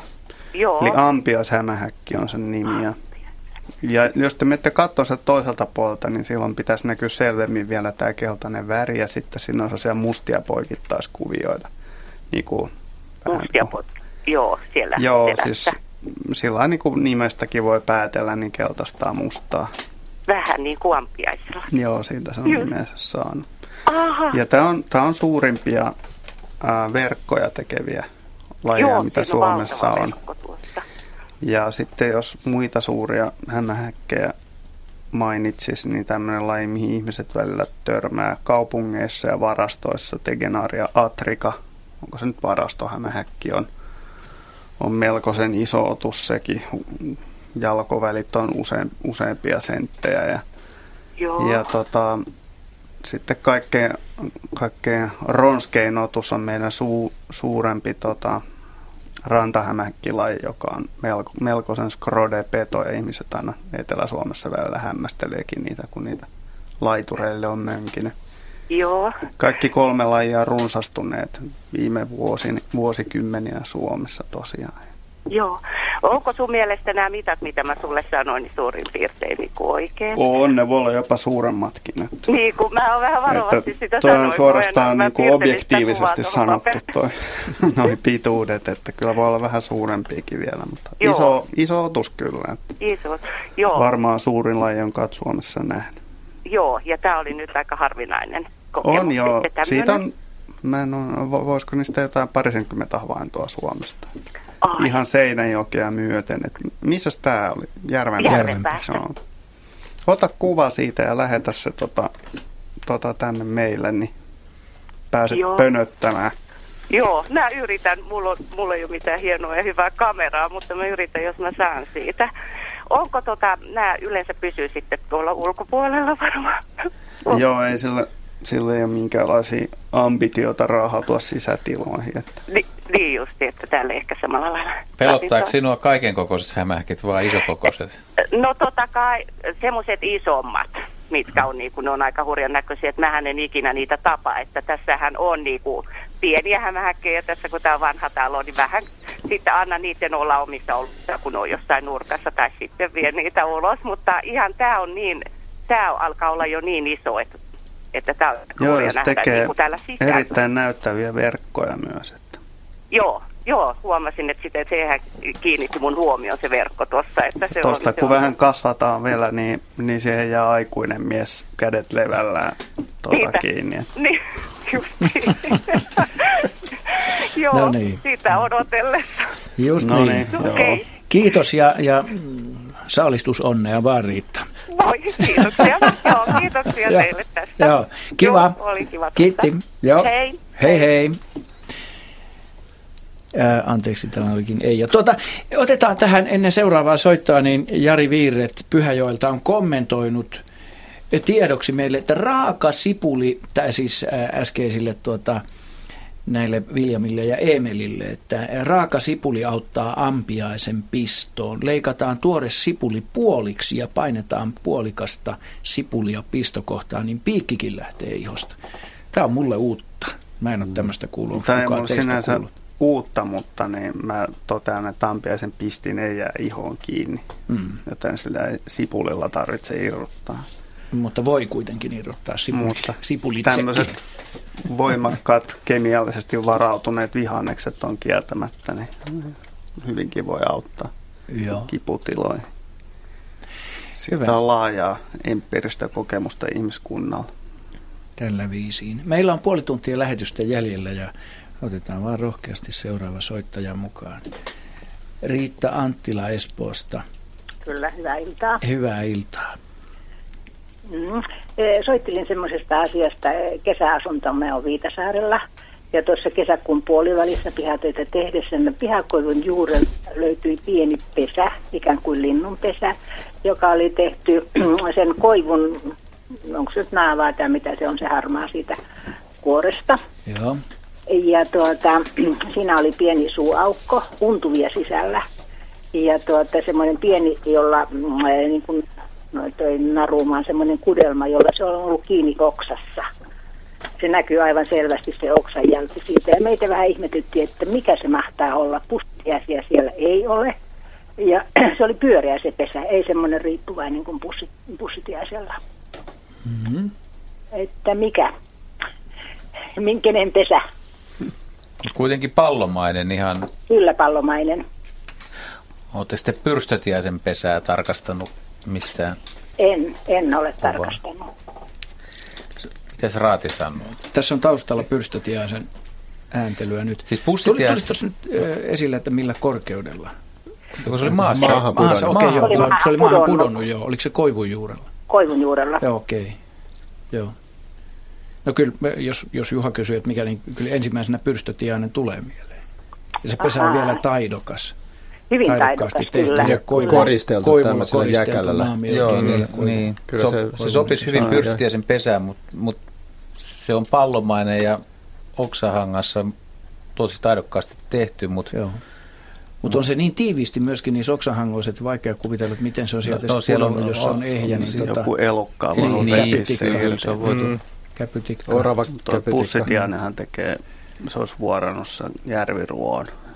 Se olisi ollut varmaan ruovikon niin, se, niin varmasti, joo, mutta toisaalta jos senkin on joku peto käynyt hakemassa sieltä. Mutta mä veikkaisin kumminkin, että kyseessä on varmaan pyrstötiaisen pesä, jos pääsette internetistä katsomaan kuvia, Aha, niin jos se, se aut, auttaisi, auttaisi asiaa. Tietysti siis te olette varma, että se pesä oli, on, on ihan kunnossa, että se ei ole joku esimerkiksi No joo, no ei se peipunpesä varmaan voi, ei, voi ei, jäke, ei, että se on, se on vain pyöritetty sitten semmoiseen niin, muotoon tai joku eläin oli, on. Joo, se oli täysin, täysin umpinainen, ainoastaan se pieni reikä siinä, että joo. ei samalla tavalla avoin kuin jonkun peipun Joo. Mm. Pyr, pyrstötiestä veikkaisin kyllä, että mm-hmm, on, on hyvä, kyseessä. Hauska, että... hauska tieto. No siellä kyllä pyrstötiesiä nähnyt, mutta ei se merkitse, etteikö niitä ole. Juu. No ei tarkkailemaan Huomaa vaan. äänen perusteella. Juu. Aha, joo, no täytyypä olla tarkkana sitten. Korkea. Sanoo, että meillä on valokuva ja pesä on. Joo, se pesä on tallessa. Niin, pesä, lähettäkää kuva siitä. Voisi lähettää. Joo, kyllä valokuva. tosiaan kuva siitä. Voisi katsoa. Ja tässä taustalla kuuluu tämä pyrstötiaisen ääni ja siinä on tuo tyypillistä sirahtelua tuossa joukossa. Joo, ja nuo korkeat vihellykset on hyvin tyypillisiä. Uh-huh. Joo. Joo, tuttu ääni. Tuota, tuosta sanoisin äskeisestä vielä, kun oli siitä käpytikasta puhe. Joo.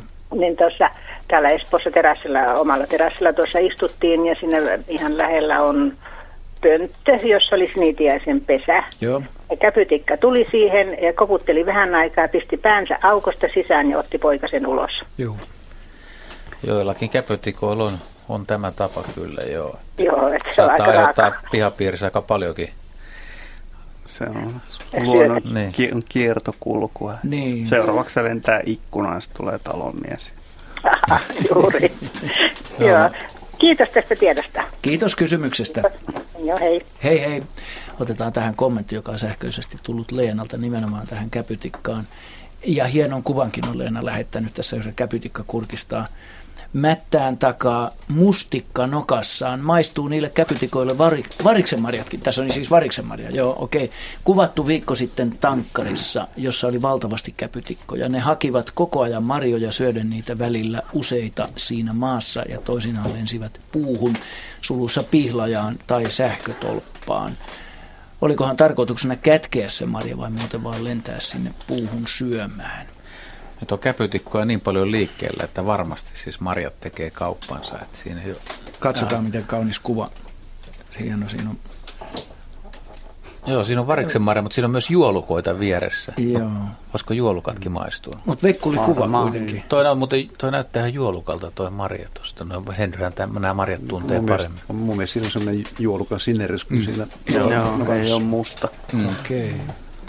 Mutta varmaan molemmat. Mutta molempia varpuja on tuossa kuvassa. Siinä on Joo, sekä kyllä niin on, marjaa kyllä siinä on. Ja, ja mä luulen, että Käpytikan molemmat marja. kelpaa varmasti. Kyllä. Niin, käpytikan marja. Niin.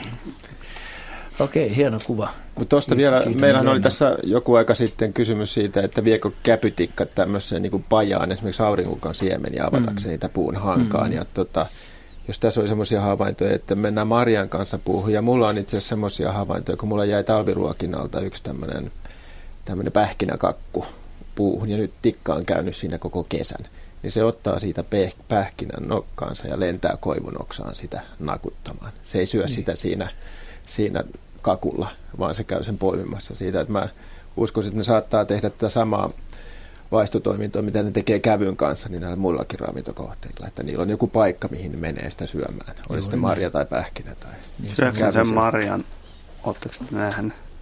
Syöksä ne sen marjan vai vetääkö ne vaan siemenet sieltä Mm. mm. sisältä? Ainakin En- näytti noille poikasille syöttävän kokonaisia marjoja. Miksi se ei voisi olla lajityypillisesti mm. käyttäytyvän niin kuin käpytikan niin kuin tapa? Viedään se marjakin sinne ja vaikka se on pieni, jos se, jos se kerran aurinkokukan siemeninkin mm. niin se tuntuu hyvin loogiselta. Niin no mä, mä uskon, että tämä on kumpaakin käytäntö, että käpytikka, joka pystyy rupeaa syömään mustikoita tai marjoja, niin ne, ne kyllä pystyy syömään siinä paikalla, että mm-hmm. ne on Mhm. kaukia ja että ei, se, ei sen tarvitse sitä viedä, mutta siis Mm. voi olla, että jotkut yksilöt tosiaan tekee. Ja sitten tuli joku muukin palaute, mutta eikö se kysymys ollut nimenomaan aurinkokukan siemenistä ja me Kyllä. mietittiin sitä, että Joo. voisiko ne pupeltaa sen auki ja sit niin, miksi viedä niin pieni siemen ja Mm. mm. laittaa se johonkin koloon ja kuitenkin, että se on ehkä helpompi syödä Mutta eikö sitten. niin ja ollut, siitä oli havainto? oli, Joo, oli, oli. kyllä, Niin kyllä se oli ihan, ihan, Niin. ihan, ihan, Ja tyhjiä var- kuoria oli jätöksenä. Mutta mä väitin, että kumpaakin taktiikkaa Juu, käytetään. kyllä varmaan. Että tota, se on ny- linnun yksilöllisiä eroja. Että. Joo. Hyvä. Tu- tulee kyllä varmaan semmoinen syksy, että pitkään saadaan setviä näiden käpytikkojen kuolemia eri paikoissa tässä. Mm. Mm. Niin kuin Joo, toi, varmasti toi tulee. määrä hengissä selviä Mm. mm. kyllä. Niin. Autoihin ja ikkunoihin ja isoihin, isoihin, isojen rakennusten kaikkiin laseihin. Ja Ja voit säkin olit törmätä Heidi löytänyt ihmisiinkin. kolme käpytikkaa, mm. vai oliko se joku Se, se en ollut minä, vaan Anopin talonmies. aivan niin Okei. todellinen toimija, joka Hän- korjaa hän- jäljet. Hän korjaa. Me korjaamme seuraavan soittajan mukaan tähän lähetykseen ja ö, soitta, soitto tulee Jyväskylästä. Kaija Virtanen, oletko siellä langan päässä? Joo, täällä ollaan. Kiva juttu, kivaa iltaa ja mitäs haluat kysyä? No tota, mä rupesin tuossa yksi päivä mietiskelemään ihan puoli äänenkin tällaista, että tota, mitkä muut nisäkkäät ihmisen lisäksi syö sieniä? Mm, Näin niin kuin osittain ajankohtaistakin. kyllä, hyvä kysymys. Jaa, no ehkä kuuluisimmat sienten syöjät on ainakin oravat, jotka varastoi niitä puuhunkin. Saattaa nähdä semmoisen, että oravat niitä kuskaa sinne sun tänne. Ähm, Hirvetkin saattaa syödä sieniä. Ja mm, Poro. poro saattaa joo Joo, syödä sieniä. Ihan Itse asiassa totta. hyvin tärkeä ravintolähde metsäpeuroille ja poroille. Se on, se on, Syökää on semmoinen suursyömäri kuin ahma myös sieniä. Syökö ahma sieniä? Hmm. Mä luulen, että tästä ei ole kyllä tietoa. Mm. Mä, mä luulen, että ahmojen ylipäänsä ahmoja on tutkittu niin kuin vähäsen ja silloin kun niitä on pidetty tarhaoloissa, niin ei ole ole varmaan sieniä sieniä yritetty. Se siellä supikoirat ja ketut Niin, varmaan, koska ne, koska ne, miele- kaikkea. niin ne Joo. syö marjoja, niin varmasti Joo. syövät. Varsinkin Entäs? Mäyry Mäyry varmasti. Joo, kyllä. Onko jotain syytä, miksi sahma ei söisi sieniä? Niin, no mä mietin vaan tämmöistä näätäeläinten yleistä meininkiä, että, Kun ne on aika lailla lihansyöjiä kuitenkin. että No, sillä joka hammastaustalla.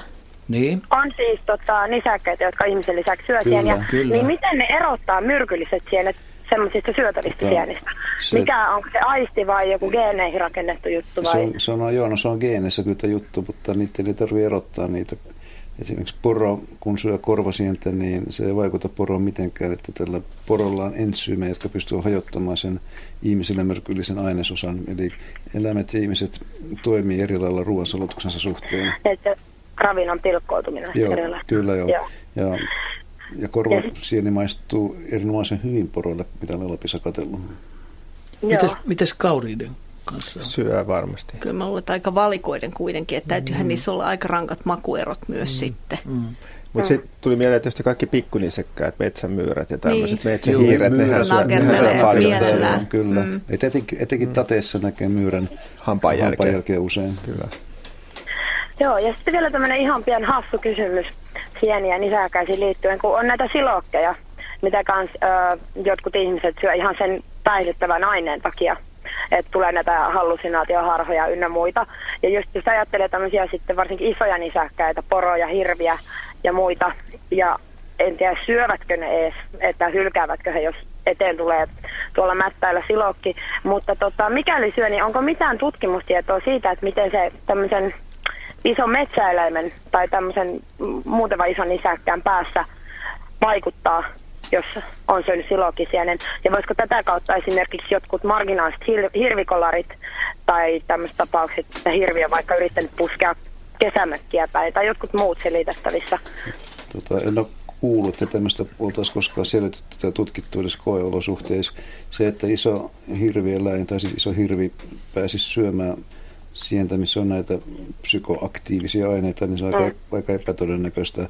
Nämä silokit, eli madollakit ja sen kaltaiset sienet, ne on yleensä mm, tämmöisten asuttujen alueiden nurmisieniä, että ne ei ole varsinaisesti oikeassa luonnossa esiintyviä. Toki lähellä luontoakin te löytää, että semmoinen potentiaalisen sieni, mikä voisi tulla kyseeseen, on punakärpäsieni. Ja, ja mutta tässäkin tapauksessa voi olla niin, että hirvi pystyy hajottamaan ne aineisosat, mitkä on ihmiselle myrkyllisiä. Ja punakärpäsieni verrattuna näihin madollakkeihin niin on tehomäärältä aivan erilainen. Se on, että... on.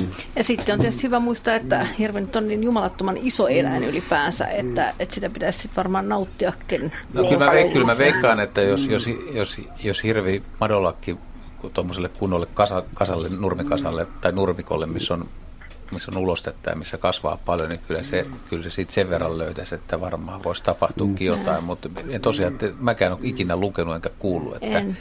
eikä oikeastaan spekuloitu, että kuinka paljon siis suomalaiset nisäkkäät olisi päihteissä tehnyt hölmöyksiä tai törmäilyä. Tästähän pääsette akatemian haku on kohta, että ei mitään kuin paperit vetämään. Hirvieläinten shamanistiset kokemukset Suomen luonnossa. Tosiaan tuommoisenkin eläimen aivoissa verrattuna vaikka sitten mikä ihmisellä on. Mä luulen, että tommonen... että miten niin osaa erottaa ja mihin, mihin musta... tai geeniin se niin kuin, liittyy. Siis yleensähän nisäkkäiden hajuaisti on älyttömän hyvä ja kemiallista mm. ylipäänsä, että ne kuitenkin tunnistaa niistä kohteista, kun ajattelee jotain hirveä, joka osaa valikoida ravintonsa niin, että se saa niitä kivennäisaineita ja hivenaineita just sopivasti omalle niin kuin, ähm, omaan kasvuunsa ja kehitykseensä ja valikoi tarkkaan, no siinä missä joku lehmäkin mielellään sen, mitä se syö. Ja osaa, Joka osaa... muuten syö sieniä myös. Niin. niin, saattaa syödä joo. Mutta Eikö lehmätkin tota... käyttäydy joskus vähän omituisesti? Aina. Aina. Aina. Onko tässä niin kuin itse asiassa tämä koko ratkaisu? Ainakin hullut lehmät. niin. ei, ei, mä vaan väitän, että, että kyllä ne eläimet aika tarkkaan tietää, mitä ne syö. Et ei ne varmaan Joo. vahingossa Ihan syö sellaista, mikä ei niille sovi. Elojäämisvietti ja kaikki tämmöinen, mutta tota, ja se tavallaan geeneihin rakentunut juttu ja DNA. Mm. Mutta Mä toi olisi tosi hieno saada selville, että voisiko tämmöinen, just tämmöinen todella niin kuin epätodennäköinen tapahtuma, että hirvi vaikka tosiaan niin kuin tolloille jossain mökin pihassa ja yrittää ovesta sisään. Sopiva tutkimus ei varmaan, ei varmaan ruumiavauksia hirveästi semmoisille hirviöille tehty, että peijaisiin niin. on varmaan päätynyt. Mutta... Niin, tässä mielessä ainakaan. Yleensä suurin syy hirvien epätoivoiseen käyttäytymiseen on hirvikärpäset, joita saattaa olla yhdessä yksilössä tuhansia, jopa yli 10 000 mm. hirvikärpästä. Ne on mm. todella kiusallisia ja saavat kyllä niin kuin pään sekaisin tämmöiseltä isolta eläimeltä. Niin kuin porotkin tänä kesänä. Paitsi, että sitten kiima-aikaan koirat on aika niin, no se on toinen. Levottomia mm, silloinkin, niin, mutta se ei taas osu sitten sienien kanssa yksin. Taustalla kuuluu, kuuluu nyt hirven Sieni. Kyllä mä, kyllä uskoisin, että siis lehmi, lehmistä ja sienistä löytyisikin varmaan, mutta me ei vaan tiedetä tästä asiasta. Joo. Pitäisikö ottaa et, vähän kotitehtäväksi? Niin, se on aika... Itse asiassa aika mielenkiintoista. Niin, Tämä on oikeasti tutkimuksen arvoinen niin kuin kohde. Kuten sanottu, toi. akatemian haku on kohta. Niin, ja millaista on, se, millaista onkaan se maito, jota lypsetään lehmästä, joka söi myrkkysieniä. Niin. Sipuli jo, ainakin vaikuttaa. Joo, hyvä. Ruohosipulit mutta, myös.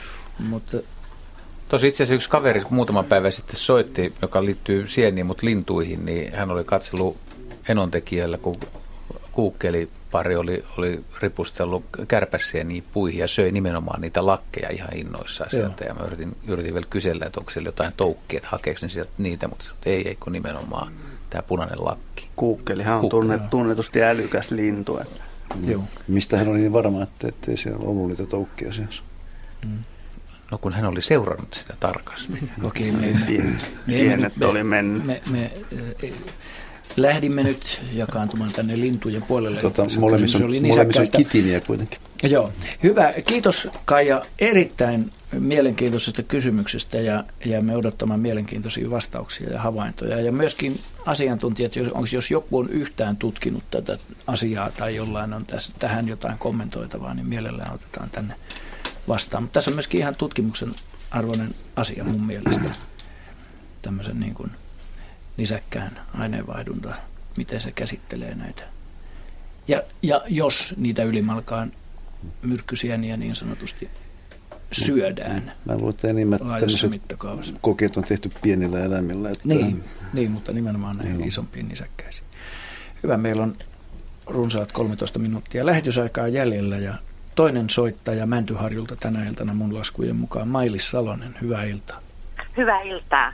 Mun kysymykseni koskee kyykäärmeitä. Joo. Ja lähinnä äh, tässä pari vuotta sitten touko-kesäkuun vaihteessa, kun olimme tulleet pökille ja teimme tällaista pihaharavointia ja aurinko paistoi tässä matalahko heinikko oikein kaunis aurinkoinen paikka. Huomasin yhtäkkiä noin metri puolitoista haravastani, että siinä on turkoosin värinen kyy siis syvän, vahvan turkoosin värinen kyy, jolla oli selkeä sahalaita kyllä näkyvissä ja joka makasi tällaisella kiepillä Joo. tässä auringossa ja aiheutti lievän hätkähdyksen siinä haravoinnin keskessä ja huusin sitten miehelleni, että nopeasti katsomaan, täällä on turkoosi kyy. Ja, ja näinhän me todettiin se ja, ja sitten vähän tömisteltiin siinä vahvasti ja se lähti sitten siinä ehkä hieman kohmeisena kuitenkin, kun oli aika kylmää vielä, niin, niin liikkeelle he, ja syvemmälle heinikko ja katosi sen sileän tien. Niin löytyykö turkoosia kyykäärmeitä paljonkin Suomesta? Kyllä niitä löytyy, mutta ei se nyt mikään kovin tavallinen ole, että se on, se on aika vaihtelevaa tämä kyyn väritys, mutta että se joskus lipsahtaa siitä semmoisesta syvän harmaasta sinne turkoosin puolelle. Et mä muistan itsekin nähneeni joskus tämmöisen vähän niin kuin vihertävän, vihertävän kyyn pohjaväriltään Tämä oli kyllä se on ihan mahdollista, mutta jos se on hyvin oikein voimakkaan turkoosi, niin en ole kyllä semmoista, semmoisesta semmoista no, itse nähnyt, mutta että hyvin paljon mahdollista. Tämä oli sen värinen, kun, äh, tämä oli sen värinen, kun äh, talot olivat Porkkalassa sen jälkeen, kun venäläiset sieltä lähtivät. Joo, joo. Taust, siis taustalla ei ole populaatiota. Kyse, joo, taustalla Aivan. ei ole kyse mistään äh, teknisestä häiriöstä, vaan tämä on kyyn suhinaa. Aha, selvä. tämä ääni. Mä oon itse kerran nähnyt turkoosin värisen kyyn, tai se oli puoliksi turkoosin värin, eli se oli vatsapuolelta hyvin voimakkaasti tämmöinen tämmöinen tota, venäläissävytteinen. Tämä tapahtui, tapahtui tota, niin, Ukrainan, Ukrainan niin. karpaateilla. Siellä ei parane liikaa höpistä sitten. Niin kuin, mm, mm, ne, niin. ne ei kauheasta arvosta noita itäisimpiä serkku, serkkujaan siellä, mutta niin tämä kyy oli kyllä todella komean turkoosin värinen alapuolelta ja aika kookaskin vielä. Että. No, tämä oli myös kookas kyy. Tämä oli todella semmoinen niin kuin, mitä mä, siis se oli paksu ja, ja, ja niin kuin pulle ja, ja makkasi semmoisella lenku, lenkulla, että varmaan oli tota, vähintäänkin metri. Raskaan oleva no, naaras. Ei, siis, mutta siis yleensähän sinertävät kyyt ja turkosta on kai koiraita, kun sinertävä kyy on aina koiras ja koiras ei kyllä yleensä ole ihan yhtä suuri kuin se mm. naaras. Se, se no on, sitten se, voi se, olla tiet, tietysti, että, että mm, teki silmäni tepposet ja, ja, ja pieni shokki myös. Joo, se voi, joo. Mutta mä, mä, oon mä oon tänä vuonna kuvannut Ahvenanmaan Louksäärin lintuasemalla niin aivan, aivan sinisen, siis semmoisen hämmästyttämän värisen kyy. Pitäisikö se antaa itse asiassa Facebookiin, koska tota, mä oon säästellyt sitä valokuvaa, kun se, se oli niin sokeravan komea. Siis Oliko ne päätä sinisiä vai? vai? Yläpuolelta. Yläpuolelta Joo. kyllä ihan sininen. Kyllä se no. raita näkyy sieltä. Kyllä. Siis musta, musta sahalaita ja sitten, sitten se Joo, tämä, hämmästyttävän tämä, jonka menee, niin, niin kyllä siinä oli selvästi semmoinen kuin voimakkaampi kontrasti oli vatsapuolella, että oli se kyllä toki sinertävä päältäkin, mutta nimenomaan se vatsapuolella aivan kirkkaan. Ukrainassa on säteilyä. Saako kysyä, se oli Mailis, lähes lipuvärinen. Joo, saako kysyä Mailis, on, on, oliko tämä ensimmän, ensimmäistä kertaa vai käykö se siinä, tämä oli ainut havainto tässä se paikassa? Se on ainut havainto, sen jälkeen sitä ei ole nähty. Joo, on, onko se semmoinen paikka, johon sä sanoit, että se oli aamulla ja oli ollut se oli, tai, se oli aamupäivä, Juu, kun mutta, me haravoitiin. Joo, mutta siihen varmaan tulee paistamaan aurinko siihen Kyllä, kohtaan. siihen paistoi jo silloin. Okei, okay, joo. Mutta jos se on niinku raskaana oleva naaras, niin se todennäköisesti tulee ehkä samaan paikkaan, jos ette tömistele siinä. Niin voi tulla samaan paikkaan vielä ö, tota, lämmittämään itseään. E, niin jos näin on ja teet sen havainnon, niin ottakaa kuva siitä. Joo, sitten täytyy pitää kameraa kaulalla pyöriitossa. Selvä. Kiitos tästä tiedosta. Sen verran vielä sanoisin, kun eräs rouva puhui tästä isosta hämähäkistä, ampiaishämähäkistä niin sellainen havainto löytyy myös täältä Mäntyharjulta. Joo, hyvä. Mutta kiitos tiedosta ja hyvää jatkoa. Kiitos sitä samaa sulle. Kiitos, hei. Hei hei. Näin. Ja kahdeksan ja puoli minuuttia lähetystä ja Jaska kommentoi. Joo, näistä, tästä ampiaishämähäkistä, että jos kuulijat sattuu tämän tyyppisiä kandidaatteja näkemään, niin mielellään kanssa niin siitä on, on tällä hetkellä pientä seurantatutkimusta meneillään, että te voitte lähettää vaikka luontoilan sivulle sitten, niin menee sieltä sitten eteenpäin tiedot, eli löytöpaikat ja, ja mieluiten valokuva, että saadaan sitten, tai digikuva, että saadaan todisteet esiin myöskin. Että. Joo. Hyvä. No niin, mutta ennen seuraava soittajan pakko ottaa täältä, täältä tota, kuvallisista kysymyksistä ja havainnoista, jotka löytyy osoitteesta yle.fi kautta luontoilta. Juha Kilkin lähettävä kuva Siuntion mökin reunalta 15. heinäkuuta tänä kesänä kysymyksellä kuvasaatteella, mitä tässä tapahtuu? Ja kuvassa on, no enpäs kerrokaan, tämä on lähinnä Jaskan heiniä no nyt tämä, ja ehkä Henrynkin jonkun verran, mutta, mutta kommentoikaa, mitä tuossa Haluatko määrittää tuon haavan tuosta? No joo, se on se Suomen ainoa poppeli.